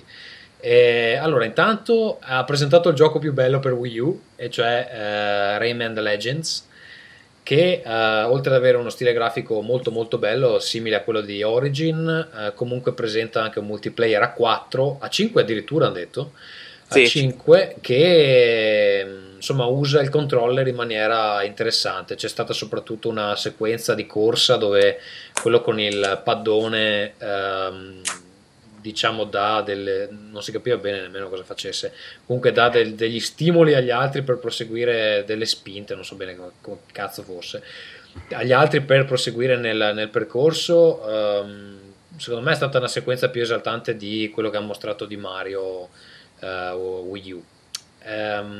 Dopodiché hanno mostrato Far Cry 3, violentissimo anche quello. Secondo me questo è stato le tre della violenza, perché praticamente in tutti i giochi se non sparavi o tiravi una freccia in faccia a qualcuno o lo accoltellavi, lo sgozzavi, gli spaccavi il collo, cioè veramente una quantità di giochi dove il gameplay di base era l'omicidio, imbarazzante. Secondo me non è mai stato così alto, e cioè quasi fastidioso, cazzo, cioè veramente sembra che, vabbè che è una roba pensata per l'America, ok, però cioè, poi c'è stata la conferenza Nintendo e la violenza volevi su di ha rimesso in pari tutto. Sì, però cioè veramente pensate alla quantità di giochi dove si accoltella qualcuno o gli si spara in faccia con uno shotgun, è veramente un 80-90%, una roba insopportabile. Infatti, ma non è più grave che nella società moderna non si possa usare tanta violenza legalmente sugli idioti? Sarà, sì. No. Niente, vabbè, comunque dicevamo Far Cry 3, come ti è sembrato, Vito? Ah, parliamo solo io e te? Gli altri li facciamo fuori? Sì. Michele, Alessandro, se volete levarvi, inseritevi, no, cazzo, non è che devo fare tutto io qua. Ah, scusatevi, Michele o Alessandro, dici voi cosa ne pensate di Far Cry 3, dai. Vi tengo dentro io, ragazzi, amici, io vi voglio bene. Io ho visto solo quello di Far Cry di Ubisoft e... niente da dire, cioè una macchina maledetta. Ti hai investito, Michele? No. Macchine maledette, si è fermata la frase, non sembrava... Esatto. No, è una cosa impressionante, andrò a casa di Vito a vederlo girare. Ah, sì, a te non è... Ma il discorso quello dell'ambiente, diciamo, che ti può essere di aiuto, ostile, il discorso quello della tigre... Non ti crede nessuno al mondo a Ubisoft quando dice queste cose, in realtà. Però sì. Sì, poi bisognerà vedere quanto grandi sono. Tu ci credi che non ce n'è uno solo nel gioco di queste situazioni? No, ce ne saranno, ma saranno talmente scriptate, telefonate, guidate, tutorializzate che saranno morte, insomma. Anche che Far Cry 2 aveva delle idee del genere, ma... a me invece ha fatto ridere che il trailer, vabbè, parte con uno che scopa una pipa in prima persona, e vabbè, lì per far contenti un po' i pipparoli, ma è l'unico trailer che ti spoilera la trama, perché... Sembrerebbe. Cioè, a meno che non sia... Un trucco per farti credere che hai capito tutto, però è il trailer che ti spoilera la fine. Quindi... Invece Alessandro, che è l'unico che ne ha capito qualcosa, da quanto mi pare di aver capito a me, e che neanche sentito parlare bene, ci parli bene di questo Watch Dogs, vero gioco rivelazione delle tre? Watch Dogs, gioco rivelazione, gioco a sorpresa, come dicevamo all'inizio, perché con questa grande manovra sotto Major Ubisoft ha fatto uscire un gioco davvero a sorpresa, che di questi tempi sembra una roba eccezionale, cioè nessuno aveva mai sentito parlare di Watch Dogs. È un gioco tutto basato sul concetto di hackeraggio, di connessioni. Si basa, a quanto ho capito, a quanto mi pare abbiano detto durante la presentazione del gioco a chi lo andava a vedere presso lo stand Ubisoft all'E3, che ispirandosi alla storia di un tizio che davvero a New York, per vendicarsi del sistema, aveva infilato un virus nel sistema di controllo dell'illuminazione cittadina, provocando un blackout di una centrale elettrica, una roba di questo tipo. Hanno sviluppato questo gioco in cui tu sei un tizio rancoroso perché gli hanno ammazzato la famiglia, un qualche... Aspetta, tipo Alessandro, siamo al momento in cui devi staccare e riattaccare la cuffia, credo. Mi sentite? Sì. Adesso bene. Ok, allora, finito l'hackeraggio di Ubisoft, riparti. Allora, dicevo, c'è questo tizio che non si capisce bene, ovviamente, ancora, ma tipo gli è morta la famiglia, una roba tipo punitore che si vuole vendicare, non si sa, e ha questa capacità tecnologica di interfacciarsi con qualsiasi roba che lui incontri.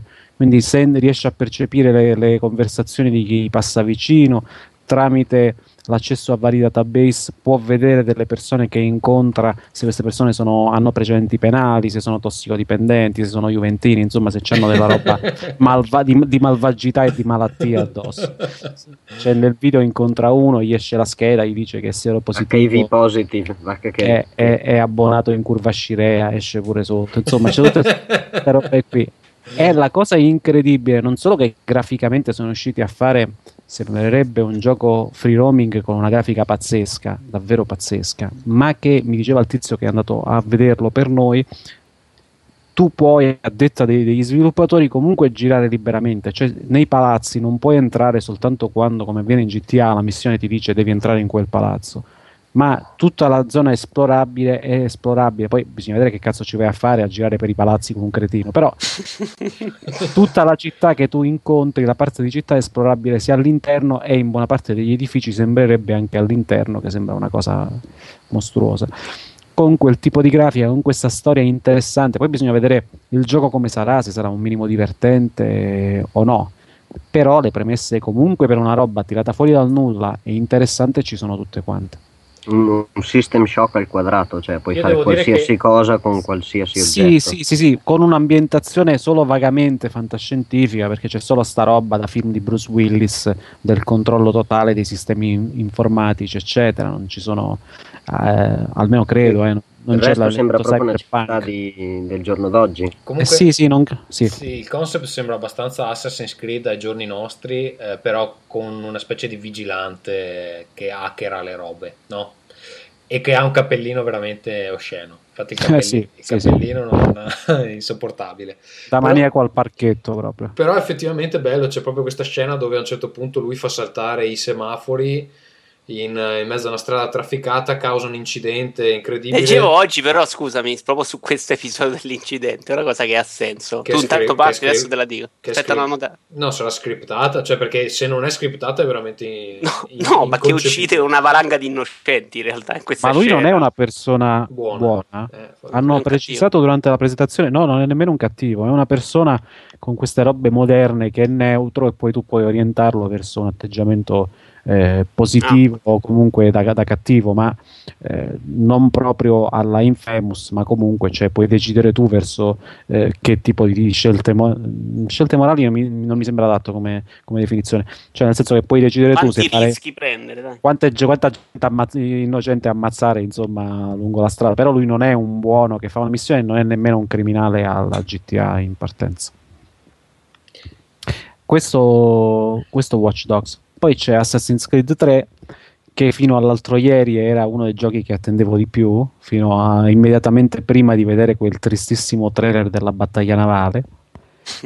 Non so se avete avuto la sfortuna di vederlo. Ci sono le isolette di Far Cry e ci sono queste navi che cannoneggiano furiosamente, esplodendo. Ma vabbè, dai, secondo me comunque ci doveva mostrare, perché ovviamente c'aveva sto titolo, lo doveva mostrarlo in 3-4 conferenze diverse, perché l'ha mostrato in tutte in pratica, e quindi ha dovuto riciclare qualcosa, e quelle sono un po' tipo le sequenze dove negli altri Assassin's Creed corri con c'erano le battaglie, le cose sì. Sì, che funzionano di solito una chiavica, possiamo anche dirlo in realtà. E infatti non la fai vedere, cioè fai vedere comunque Luigi che gira in città e ammazza la gente, o che salta dall'albero tipo Tarzan e usa l'arco. C'è da dire invece che io la scimmia ce l'avevo veramente a basso regime, e in realtà loro secondo me una cosa che sanno fare è vendere benissimo questa serie, perché l'altro trailer era comunque interessante. Sì. Ma secondo me comunque cioè, hanno fatto dei cambiamenti abbastanza sostanziali. Il combattimento è tutta scena. Ma il combattimento mi sembra molto più veloce, molto più dinamico. Impressione, te. A me ha fatto però. Addirittura il corpo mi è sembrato proprio identico. C'è la cosa del muoversi all'aperto che sembra un po' meglio, però. Boh. Ma intanto hai fatto pre-order, giusto? No, non credo. Non ancora? No. Come mai? Perché non è di Electronic Arts. Ho fatto quelle tue origini io, sì, per il momento sono Electronic Arts. Adesso sto aspettando che mi esce Forza Horizon e poi faccio quello natalizio. Presto. Poi Ubisoft ha presentato anche altra roba di ballare, ma a noi non è che ci interessi tantissimo. E... No, per le mignottone vestite anni 70, quei calzettoni, così possiamo anche dirlo. Vabbè, diciamolo allora. No, l'ho detto. Ok, poi cos'altro è stato mostrato? Di Ubisoft non mi ricordo io altro. Zombie. Cosa? Zombie U. Ah, Zombie U, sì. Ecco, se ne è detto, insomma. Ne abbiamo già parlato. Vabbè, basta, abbiamo finito praticamente. Questo è stato le 3 di quest'anno. No, scusatemi, c'è da parlare. Io non l'ho visto, ma qualcuno ha visto il nuovo Devil May Cry? Io l'ho visto, ma tutti ne dicono male, ma secondo me non è male. Cioè, non riesco a capire perché c'è quest'odio per Ninja Theory, che secondo me è uno studio che merita un po' di credito, perché comunque anche Enslaved aveva delle cose molto molto positive, soprattutto nella parte di personaggi, più che anche grafica, comunque era molto bello, poi aveva dei problemi di gameplay, ok, però non riesco a capire, c'è un odio verso Ninja Theory, perché adesso sembra che il Dante originale di Capcom fosse un personaggio di un'eleganza e di una profondità incredibile. E invece quando ti presentano... poeta dannato secondo loro, e questo invece è emo. Sì, non è che... era dannato il precedente. No, vabbè, fa ridere sta cosa. Io, ho visto le scene di gameplay non mi paiono malvagie, però effettivamente bisognerebbe provarlo. Comunque i trailer che ho visto secondo me meritano un minimo di attenzione. Invece c'è un odio a prioristico verso sto gioco che è insopportabile. Infatti... quelli Ninja Theory devono passarsela male, perché ogni cosa che mostrano fa schifo, e non riesco a capire perché comunque venga osteggiato in sta maniera sto reboot, come se comunque Capcom non avesse un po' riempito i coglioni a tutti con il Dante classico. Senti invece Michele, tu hai visto Hitman? Ah no, aspetta, il gioco dello show Dishonored non abbiamo parlato. Cazzo. Sì, infatti l'avevo preparato e adesso lo chiedevo, però se vuoi fare tu il presentatore fallo. No, ma Michele Hitman. No, non l'ho visto, ti devo proprio dirlo sinceramente. Hitman, tu l'hai visto Alessandro? No. Vabbè, l'ho visto io. Allora... a che conferenza era? No, l'hanno fatto vedere dopo nello show floor. Non mi sembra che l'hanno fatto vedere. Il trailer Attack of the Saints? No. Si è visto proprio il primo livello, hanno fatto vedere i vari modi in cui si può superare il livello. Sembra molto... quello a Chinatown, no? Esatto, che sembra molto il primo del primo Hitman, in realtà. È come... graficamente è carino, secondo me non non eccessivamente bello, insomma, ha dei problemi, però ci sta dentro, ecco. Beh, insomma, c'è in questa generazione. Comunque è molto, cioè lì l'ambientazione è piena di gente. È vero, però c'è la parte in cui non c'è gente che sembra un po' poverina, dove c'è gente comunque pareggia per il movimento in questa folla incredibile. Lì si vede varie situazioni per uccidere questa persona, al solito usando travestimenti, usando una bomba in una macchina, puoi richiamarli, ci sono varie opzioni sia dall'interno, da lontano, da vicino. Era molto Hitman, insomma, poi il livello, quello probabilmente che hanno fatto vedere, era il secondo, credo, quindi sarà uno di quelli più semplici, molto basilare.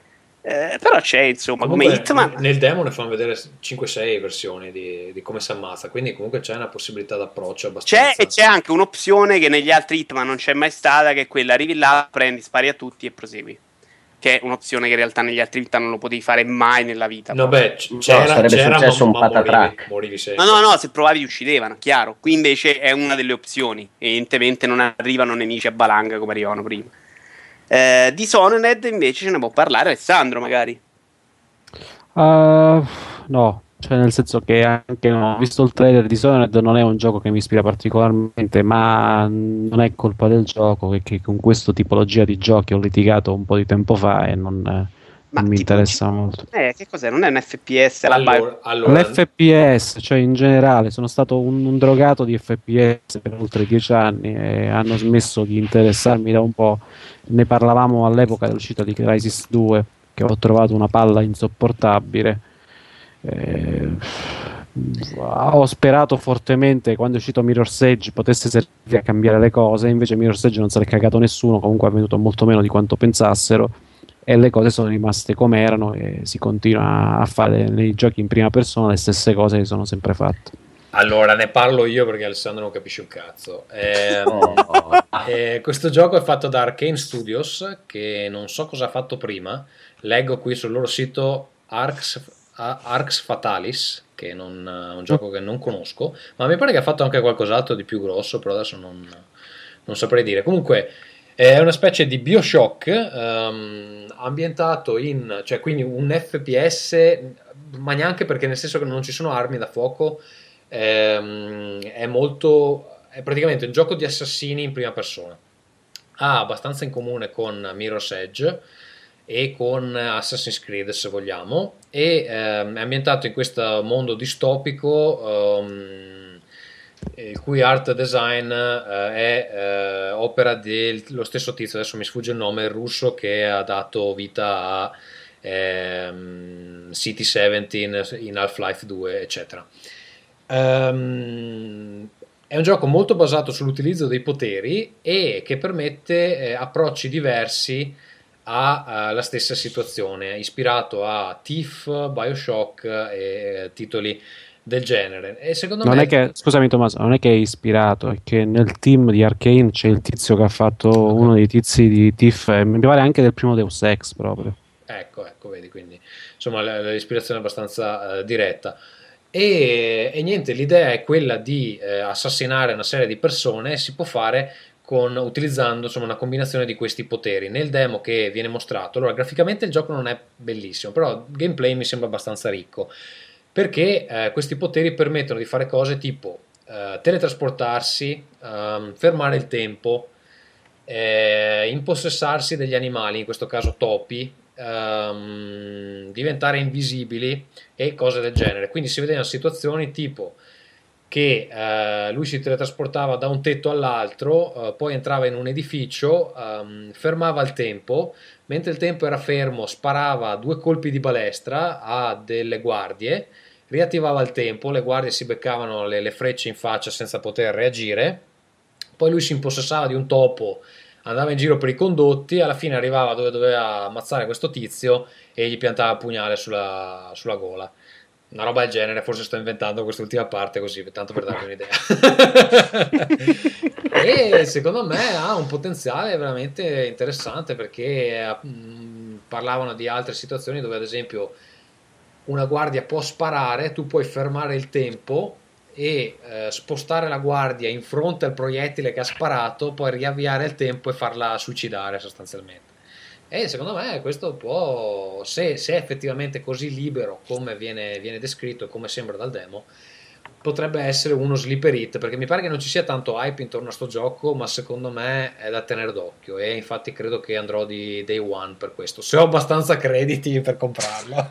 Che tanto tipo... è stato il grande successo dell'altra volta, quella nel 2x1 di Tommaso, infatti è scatenata una grande discussione, gente comunque... impazzita che moltiplica per 1.1 i suoi acquisti. Sembra che ci sia gente ancora più folle di me. Comunque credo di dover introdurre una regola in questa, perché altrimenti... semplificare?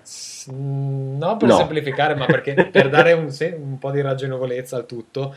Credo che i giochi più lunghi, tipo sopra le 20 ore, valgano come due piccoli, perché sennò non mi rendo conto che sto giocando talmente poco che se lo tengo così non posso comprarmi un cazzo da qui a Natale. Quindi, anche perché tipo mi hanno regalato, e tipo i giochi che mi hanno regalato non credo valgano. Però ad esempio i giochi sopra le 20 ore devono valere come due un po' più piccoli, perché devi scrivere questo regolamento più dettagliato, infatti. Niente, oppure puoi mentire a te stesso. No, manca ancora un gioco, e di questo magari ce ne parla Alessandro oppure Michele, chi ne vuole parlare, che ne sa di più. Metal Gear Solid Rising, bello. Molto umilmente, tra l'altro, il programmatore ha detto: il nostro gioco non lo confrontiamo con quella merda di Ninja Gaiden 3. Esatto, proprio ha detto così. Ha detto proprio per buon'ora. Ha dichiarato espressamente: Crivo, non capisci un cazzo, è inutile che ti fai le puntate, le pubblicità splendide su Players, che prendi in giro la stampa specializzata perché tu ne sai di più. Non sai un cazzo, il gioco. Tra l'altro, che lui credo che sia un suo idolo, perché non è lo stesso che ha fatto Bayonetta. Sì. No, forse no, però aspetta. Cioè, il team comunque il team è tiplato. Sì, però forse non è lui è Camilla che ha detto sta cosa, non mi ricordo chi l'ha detto. Ah, attenzione, non abbiamo parlato dall'altro, quello di Bayonetta ha fatto il gioco, quello per Wii U presentato Wii U. Dopo la conferenza. Sì, non ne hanno parlato proprio, anzi forse hanno fatto vedere un video molto molto breve. No, subito dopo credo. Ma poi c'è un video trailer che non si capisce un cazzo, e poi un video di gameplay dove sembra molto più interessante. Molto Pikmin. Vabbè, parliamo prima di Metal Gear Solid Rising. Prego. Chi ne vuole parlare? Io non l'ho visto. Okay. Ma il trailer è quello che è uscito un paio di giorni prima dell'E3. Ha fatto vedere anche una scena di gameplay. Ah, non l'ho vista allora. No, temo di non averla vista. Vabbè, allora porca miseria. Allora, arriviamo impreparati. Scusa, se ero lì, mi ci sono andato. Sti cazzi. Vai. Ne parla Tommaso. No? Va bene, allora hanno mostrato questa scena di gameplay, sembra che il gioco stia venendo coming together, come si dice in italiano, stia prendendo forma. E finalmente, perché comunque c'erano dei dubbi abbastanza seri su questa uscita di Raiden. Graficamente non sembra proprio bellissimissimo, però comunque mi pare che a livello di gameplay ci siamo. Sembra che appunto Raiden abbia una possibilità di navigare l'ambiente in maniera super veloce, cioè c'è una specie di modalità ninja che gli permette di saltare direttamente sui muri, saltare sugli edifici eccetera, e questo si traduce in una navigazione degli ambienti molto, molto rapida. E dopo poi in prossimità dei nemici c'ha possibilità di appunto affettarli nelle maniere più cruente possibili e strappargli la colonna vertebrale per trarne energia.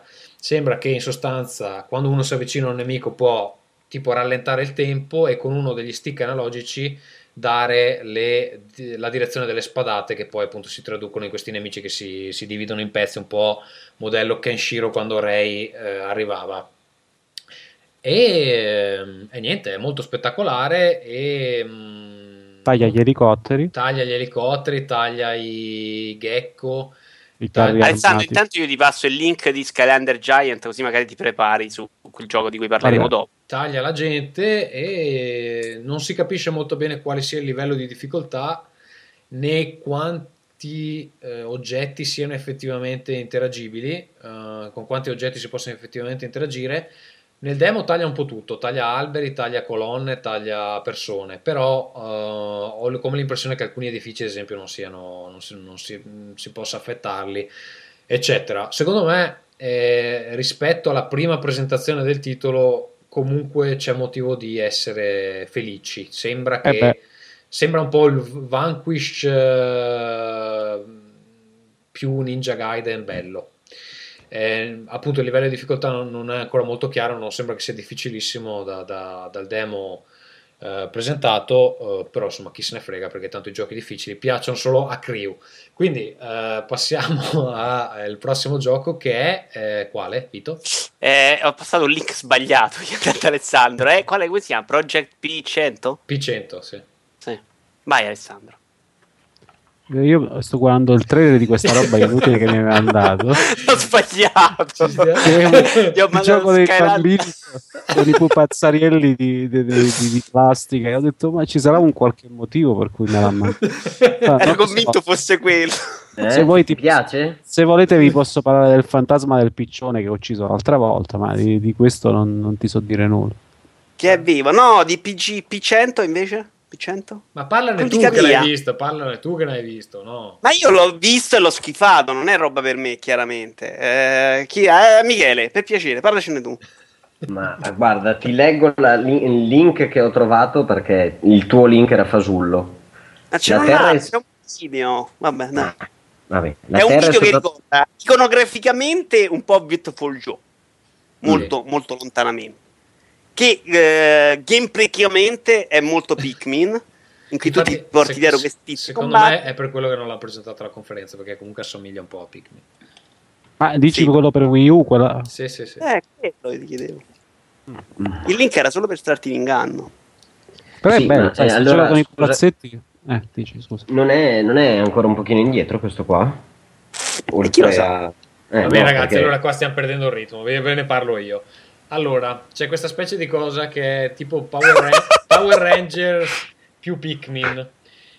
Credo che Platinum non ha più i diritti di Beautiful Joe, altrimenti probabilmente l'avrebbe fatto con Beautiful Joe, perché comunque lo stile grafico è un po' quello.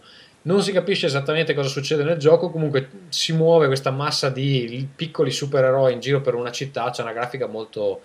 a cartoni animati e di merda, possiamo anche dire, una grafica molto di merda. Questi supereroi attaccano dei robot giganti, più o meno è tutto qua quello che si vede dal video. No, si vede un terzo carino in cui questi uomini si uniscono a formare una mano che serve per fare delle cose.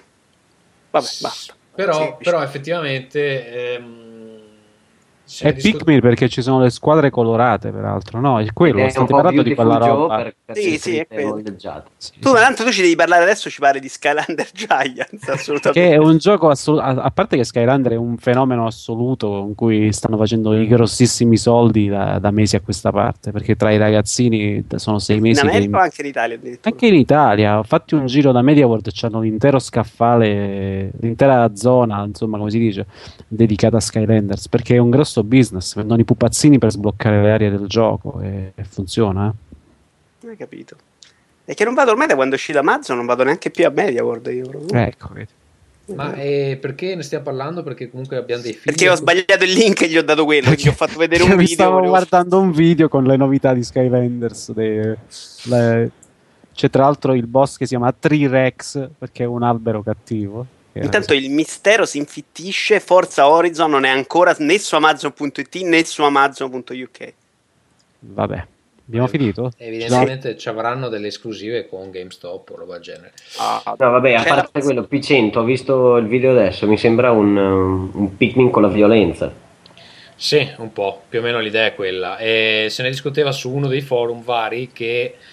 se Nintendo avrà il coraggio di far uscire certi giochi a prezzo pieno, per esempio lo Scribble Notes Unlimited, che comunque tecnicamente è identico alla versione iOS, che costa $2 mi pare, quindi ci domandavamo se un gioco così può uscire a €60.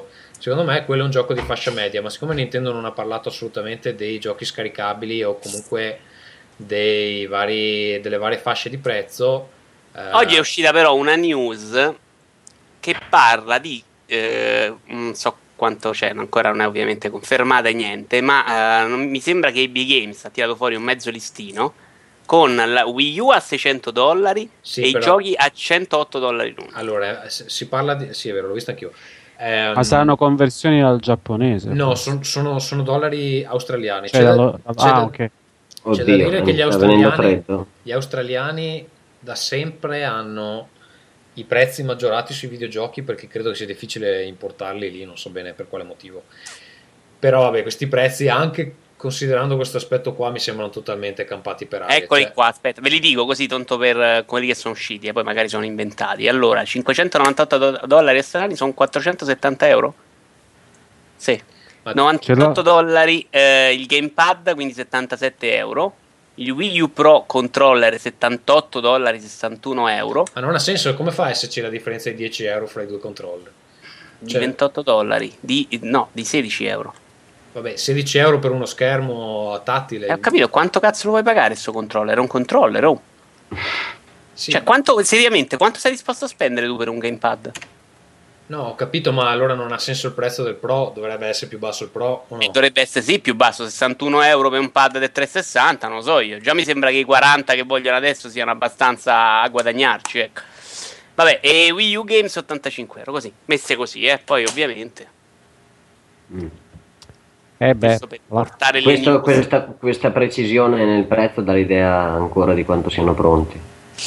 No, scusatemi, non si è parlato di un grande gioco che è Lego City Undercover. Questo è tutto di Alessandro, dai, sei chiaramente un malato anche di Lego tu, sono sicuro. Assolutamente no, li ho sempre odiati, ero della scuola Playmobil. Il Lego è un GTA in salsa Lego, e questa roba del poliziottesco con i Lego, che se vi sembra una roba molto triste dalla descrizione, è effettivamente perché lo è. Ma scusatemi, chi lo fa però? Perché a me sembra molto simile agli episodi, quelli minchiettoni ormai che escono per ogni serie. Non lo so se è di Traveler's Tales pure questo, non di Traveler's Tales, chi fa i giochi Lego? No, vabbè, non mi ricordo. Telltale. Non lo so. Mi sembrava che c'erano delle cose in comune, Vabbè, sì, è abbastanza schifo, però vabbè. Andiamo a finire, Andrei, con la posta, caro Tommaso presentatore, se non ti dispiace. Sì, direi che comunque queste tre riassumilo in una frase, Vito. Nella media. Io, siccome si sapeva già prima che non si sarebbe visto nulla, onestamente non mi posso dire deluso quest'anno. Ci sono stati tre in cui mi aspettavo i superbotti e quindi alla fine ero parecchio intristito. Secondo me di giochi ce n'è ancora molto e ci sarà un altro anno pieno di roba da giocare. Poi Dio provvede, insomma, bisognerà vedere anche come il mondo procede in questo anno, perché tra un anno potremo anche star qui a tirarci le pietre, onestamente. Ma già a dicembre, secondo me, se i mai hanno ragione, finisce tutto e quindi che cazzo ce ne facciamo delle nuove console? E voi siete i primi a sparire lassù nel nord, come da tradizione, ovviamente. Giusto. Grazie. Michele, vuoi leggere? No, nel nord, Modena, nel nord paesi del cazzo nella neve, quelli là dici. Paesi del cazzo nella neve, solo perché non ci sei venuto, invece Michele si è divertito un casino. Va bene, dai, facciamo partire la sigla della posta.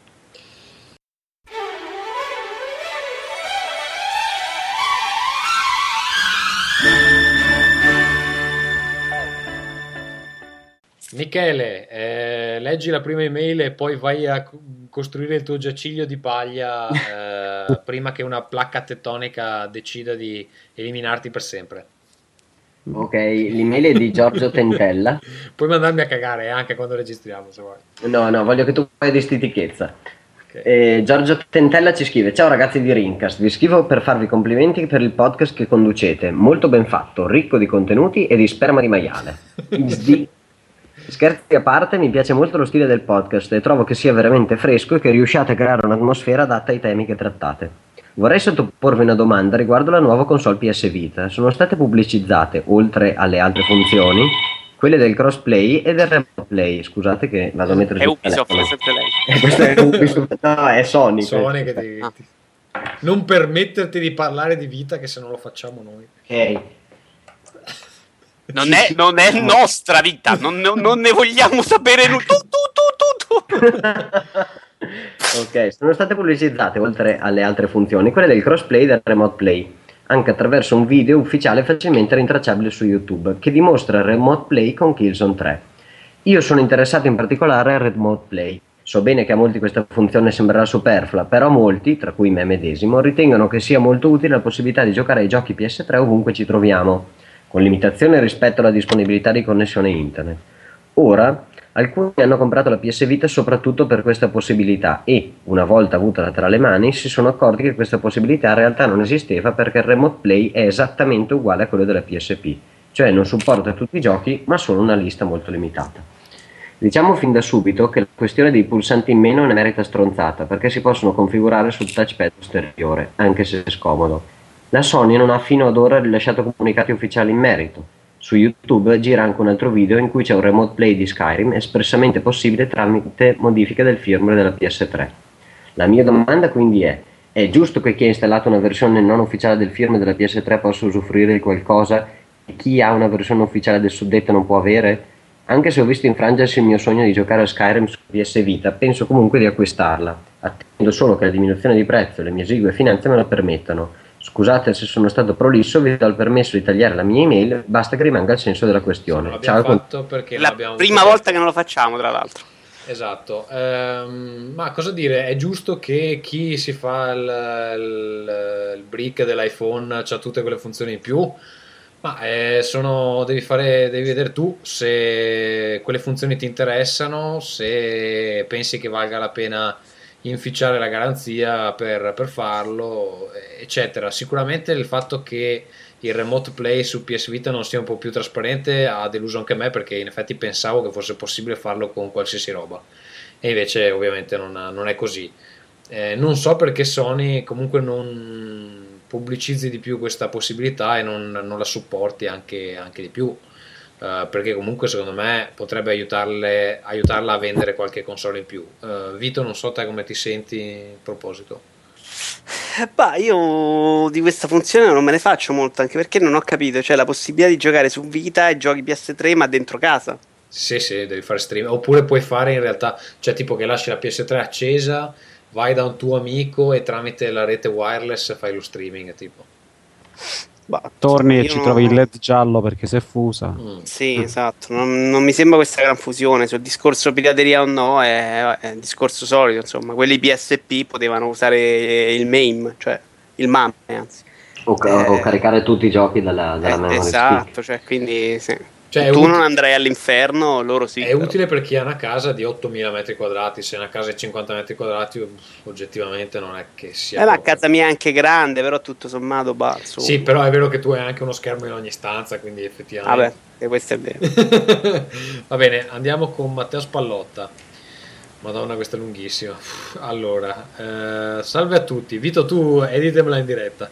Io vi saluto. Va bene, Michele. Oh, ciao Michele. Ciao, ragazzi, vado a dormire. Falla leggere Alessandro che c'è una domanda per lui alla fine. Io intanto edito le altre. Dai. Non tremare, Michele. Ciao, belli. Alessandro, ciao Michele. Salve a tutti. Visto che sono molto barbonazzo, mi sono privato di 10 euro per donarli a voi ringhici. Mi volevo comprare una maglietta, ma i cavalli non mi piacciono. Ed ora mi è venuto in mente di scrivervi per la prima volta. Noto adesso che con quei soldi avrei potuto comprarmi American Nightmares o Indie Games The Movie scontati su Steam, quindi non rimpiango la mia scelta di averli consegnati nelle vostre mani. Grazie. Vabbè.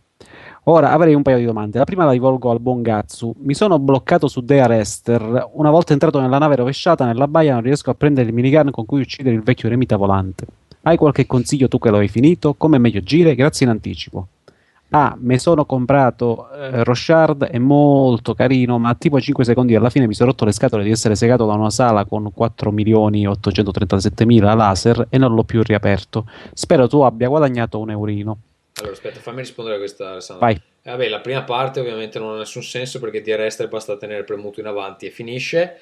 Per quanto riguarda Roshard, purtroppo penso di poterlo dire, il gioco non ha venduto come avrebbe dovuto e la compagnia è in serissimi problemi finanziari in questo momento. Quindi vabbè, io sono stato pagato, però diciamo loro sono in una fase abbastanza seria. Stanno lavorando ancora a un altro gioco, però diciamo che è l'ultima cosa che possono fare per evitare la bancarotta. Quindi chi non ha comprato Roshard, su mio consiglio, dovrebbe pentirsene amaramente adesso. Avete mandato delle famiglie in mezzo alla strada. Beh, sì, effettivamente sì. Volevo inoltre domandare a tutti, ma al buon Vito in maniera particolare, che è signore e conoscitore delle piattaforme semirigide, se mi converrebbe comprarmi una Wii usata, visto che stanno sfiorando i 70 euro, che è quasi il prezzo dei giochi nuovi PS3, o aspettare e comprarmi una Wii U, scritto U, se mai esisterà, o se mi conviene proprio ripiegare su una PSP Vita. Sono eccitato da tutte queste console e non so in che direzione voltarmi, guidatemi voi. Vai, guarda, io ti dico che adesso come adesso il Wii ha una bella softeca, insomma, quindi ci sono quella ventina di titoli di grandissima qualità che in cui io non farei a meno. Però Susa, a questo punto non gli conviene prendersi un Wii U e usare la retrocompatibilità. Vabbè, costa anche non 70 euro però Wii U, perdonami. Sì, vabbè, per giocare alle cose Wii U che non vale la pena, invece no, ti compri a due soldi. Tra l'altro io ho ricomprato un sacco di giochi Wii pagandoli tipo su Amazon 8 euro l'uno, tutti giochi importanti, quindi no, vai di Wii tranquillamente adesso. Poi vai. Poi, Dottor Manhattan, i creatori di Angry Birds hanno annunciato rappresaglie. Quel piccione gigante da lei cioccolatinato aveva amici potenti. Qui ci sono stati degli sviluppi purtroppo nefasti della faccenda e non so se facciamo a tempo a parlarne. Concludo con un saluto a Ferruccio in versione incredibile Hulk, tanto da stracciare le proprie camicie, stasera era più incredibile Rocco, trasformandosi lentamente, ed un pensiero a Michele, sperando che vada tutto bene dopo il fenomeno sismico che ha sconquassato il nord. A presto, begli uomini, torno a lavare i panni, Matteo. Niente, cosa è successo al piccione? Non se ne può parlare? Perché la Lipu poi si incazza? No, se ne può parlare perché il piccione purtroppo... Allora, il giorno dopo aver registrato il programma, il giorno dopo l'uscita del podcast, mi sono arrivate un po' di mail di gente incazzata, di gente che segue il blog, Manhattan però non si fa, gli animali eccetera, e io mi stavo preparando qualcosa da rispondere loro uguale, no, per tutti quanti, se non che la mattina dopo tipo caro amico, cara amica, il verso sinistro è ricominciato. Quindi o il piccione non è effettivamente morto, con la tecnica dello stercolario ha finto la prima morte precipitando, ma in realtà non era morto e si è ripresentato ogni mattina, oppure sono i parenti vendicativi che ne hanno preso il posto, o il fantasma del piccione. Fatto sta che la mattina sto bastardo di merda ha ricominciato a fare il suo verso nefasto davanti alla finestra. E io mi sono attrezzato con una nuova scatola di Ferrero Rocher, di quelle grandi, quelle che avevi visto da festa del papà, quelle proprio con dentro lo scatolotto con dentro 40 mine da lancio. E niente, purtroppo non l'ho ancora visto perché c'è mimetizzato sull'albero e non si vede, però se lo becco, questa volta lo becco bene.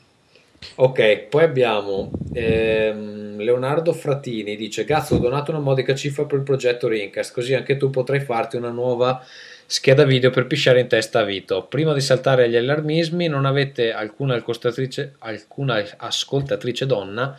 Ho donato con la PayPal di mia madre perché la mia era a secco. Pensandoci bene, è come se non vi avessi donato una minchia. Vabbè, fa niente, continuate così. Continua a rubare i soldi a tuo padre tranquillamente. Infatti, ho combattuto con il correttore automatico all'iPad perché Gazzo diventa inspiegabilmente Gatti. Chi è Gatti? Non so, vabbè, sarà un errore ortografico ovviamente. Tommaso, scusa, si sta dicendo che se scrive con il correttore automatico Gazzu gli diventa Gatti, non c'è un errore. Pensa a te, non riesco neanche più a connettere. Qui non è questione di sarcasmo, il problema è che non capisci un cazzo, Tommaso. No, io sono stato su tardi questi giorni per vedere le tre, per vedere le minchiate. Va bene. Francesco Codolo: cari amici Rincast, ho donato esclusivamente per la nuova fantastica sigla creata da Gazzu. Ho sempre pensato che l'arte non ha prezzo, ecco perché 5 euro mi sembrano più che sufficienti. Auguri Vincenzo, continuate così. Auguri per Codolo. Grazie. Vincenzo. È per il compleanno, credo. Okay. Gente che a Francesco Codolo, che salutiamo sempre, ma gli fate fare le copertine dei Players, vi dai i soldi. Sì. Lo chiamate pure a pulire casa ogni tanto, povero Cristo, cioè non ho capito, è schiavismo questo. Questo è quando ti avvicini a Tommaso, finisci così, è anche la fine tua in realtà. Tommaso è così, è talmente preso di voglia di fare che alla fine che anche tu lavori gratis, cosa credi? Sei parte del tu sei convinto che sei qui per tua volontà, ma in realtà neanche te l'abbiamo chiesto. Ho capito, ma non gli faccio le grafiche bellissime, ma non le fai adesso le grafiche bellissime. Guarda che Francesco è bravo, cioè dovreste pagarlo, cazzo, cioè invece di andare a spendere i soldi che siamo in per le birrette, vogliamo andare pubblici, siamo in negativo di 70 euro con Players che sto mettendo io, quindi cioè che cazzo lo pago. Francesco, continua a donare che siamo poveri. Se leggo io, posso? Sì. Dai, che queste le ho modificate tanto e quindi le leggo io. Allora, ci scrive Cortosanna: salve amici di Rincast, sono un amico di Rincast, vi scrivo come da oggetto. Qual era l'oggetto? Non l'ha scritto Tommaso, ti chiedo scusa a Cortosanna. Aspetta. Io mangio direttamente l'ottimo Ferruccio, talvolta sciatto e impreciso, ma decisamente il mio favorito. Probabilmente era una minchiata. Perché l'oggetto era senilità. Per questo era un omaggio a Ferruccio. Ok, Ferruccio, tra l'altro, che è il più giovane di noi, sbaglio? No, tu sei più giovane, Tommaso. Io credo sì. Per rendervi partecipi del primo ultimo acquisto, una PSP nuova fiammante. Dopodiché ci spiega un po' tutte le cose che lui ha comprato, che è un vecchio rincoglionito che gioca tutta in grande amicizia, che gioca roba, insomma, che recupera un sacco di cose. Dice: scusami se tagliamo, ma siamo stanchi. Quindi, riassumendo, essere un videogiocatore senile è possibile, addirittura consigliabile. Permette di acquistare un sacco di roba vecchia e chili di nerdate. Si può dire nerdate o richiamo troppo esplicito, a prezzi stracciati, per poter ripetere molti errori di quando si odorava di spirito videoludico adolescenziale e aggiungerne altri nuovi. La confusione videoludica e non solo sarà il mio epitaffio.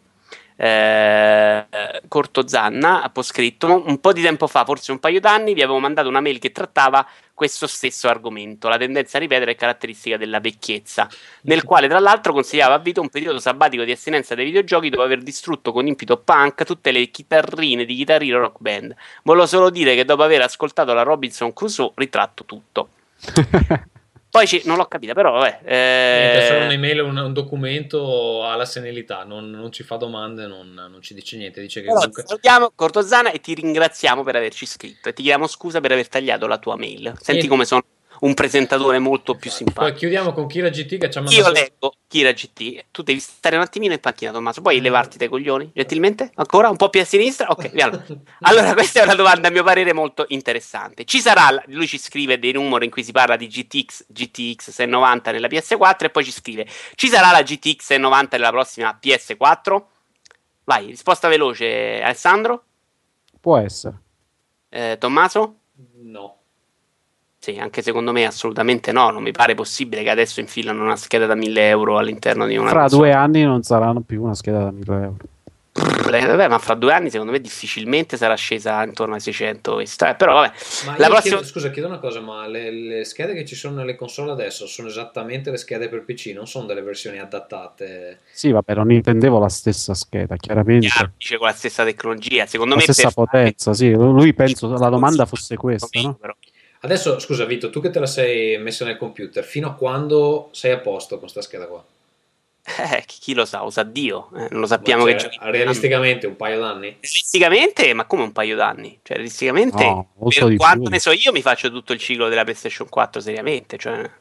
Che è la domanda successiva poi di esatto, se oggi compro una GTX 90 e la metto al PC, giocherò tutti i giochi della PS4 fino alla fine del suo ciclo? Lui dice per me no, ma io dico secondo me sì. Probabilmente alla fine del ciclo di PS4, se dura quanto questa, ok, fra 10 anni, probabilmente no, ma io dubito che si vada così molto avanti tecnologicamente da qui ai prossimi 10 anni. Vabbè, però ti giochi gli stessi giochi se escono su PC, che poi non è scontato, visto che comunque il vantaggio di avere una console è che c'è delle esclusive. Beh, è chiaro, certo. Lui sta parlando solo in maniera ipotetica della tecnologia. Comunque, vabbè, insomma, è una domanda a cui non possiamo rispondere. No, non lo sai. C'è da dire che però su PC c'è anche un discorso di risparmio notevole sui giochi. Costano mediamente... Costano molto di meno. Sì, poi ti danno tutti questi problemi, tipo che ti crashano ogni 5 minuti. I problemi li dà solo a te, a me non dà nessun problema da 4 anni un gioco. Poi Dark Souls te lo fanno male e ti dicono pure siamo delle pippe, non lo sappiamo fare il gioco su PC. Però ci saranno i save ovunque, quindi il gioco vincerà, secondo me. Allora, non so se mi sono espresso bene, sì, la domanda era molto chiara, ma sta domanda da un po' di piccolo rebus. Farà la stessa domanda anche a Pierpaolo di Multiplayer, Kedes di Outcast, Teocrazia di Whiskas, che probabilmente ne sarà sicuramente più di me, e Vito Iuvara, che se la compra e la usa. In questo momento è ovviamente tutta ultra e spacca, è bello, però insomma non si sa quanto andrà avanti. Vabbè, poi niente, attacca un video che comunque non possiamo descrivervi. Sì, l'ho provato a vedere, l'altro non ho capito, probabilmente fa vedere lo stesso gioco, insomma. Va bene. Niente, abbiamo concluso la puntata anniversario di E3 senza Ferruccio. Io ti saluto, Alessandro, ti saluto adesso per evitare... Grazie. Poi ti scordi come l'altra volta. Malintesi. Saluto Vito Iuvara. Ciao a tutti ragazzi, ci vediamo al prossimo episodio. Esatto, che parleremo dei giochi che stiamo giocando. Io sto giocando sempre i soliti, quindi non ho molto di cui parlare, ma insomma. Io invece ho già Diablo 3 e Bamba Racing. Esatto, ricordatevi che potete fare donazioni a favore dei terremotati, questo per 1 o 2 puntate, poi continuate pure a mandarli a noi e comunque il costo dell'hosting lo devo pagare. Va bene, grazie a tutti, buonanotte. Buonanotte.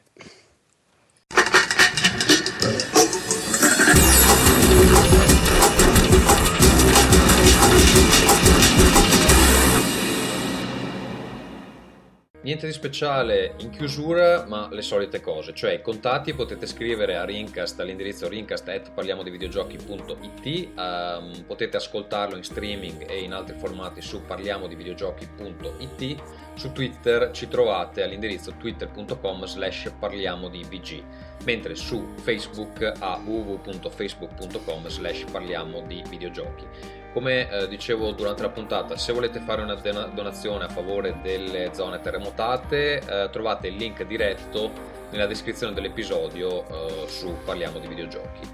Noi ci si prende un paio di settimane di pausa perché ne abbiamo registrato parecchio ultimamente e ci si risente al più presto con Rincast 60. Rincast.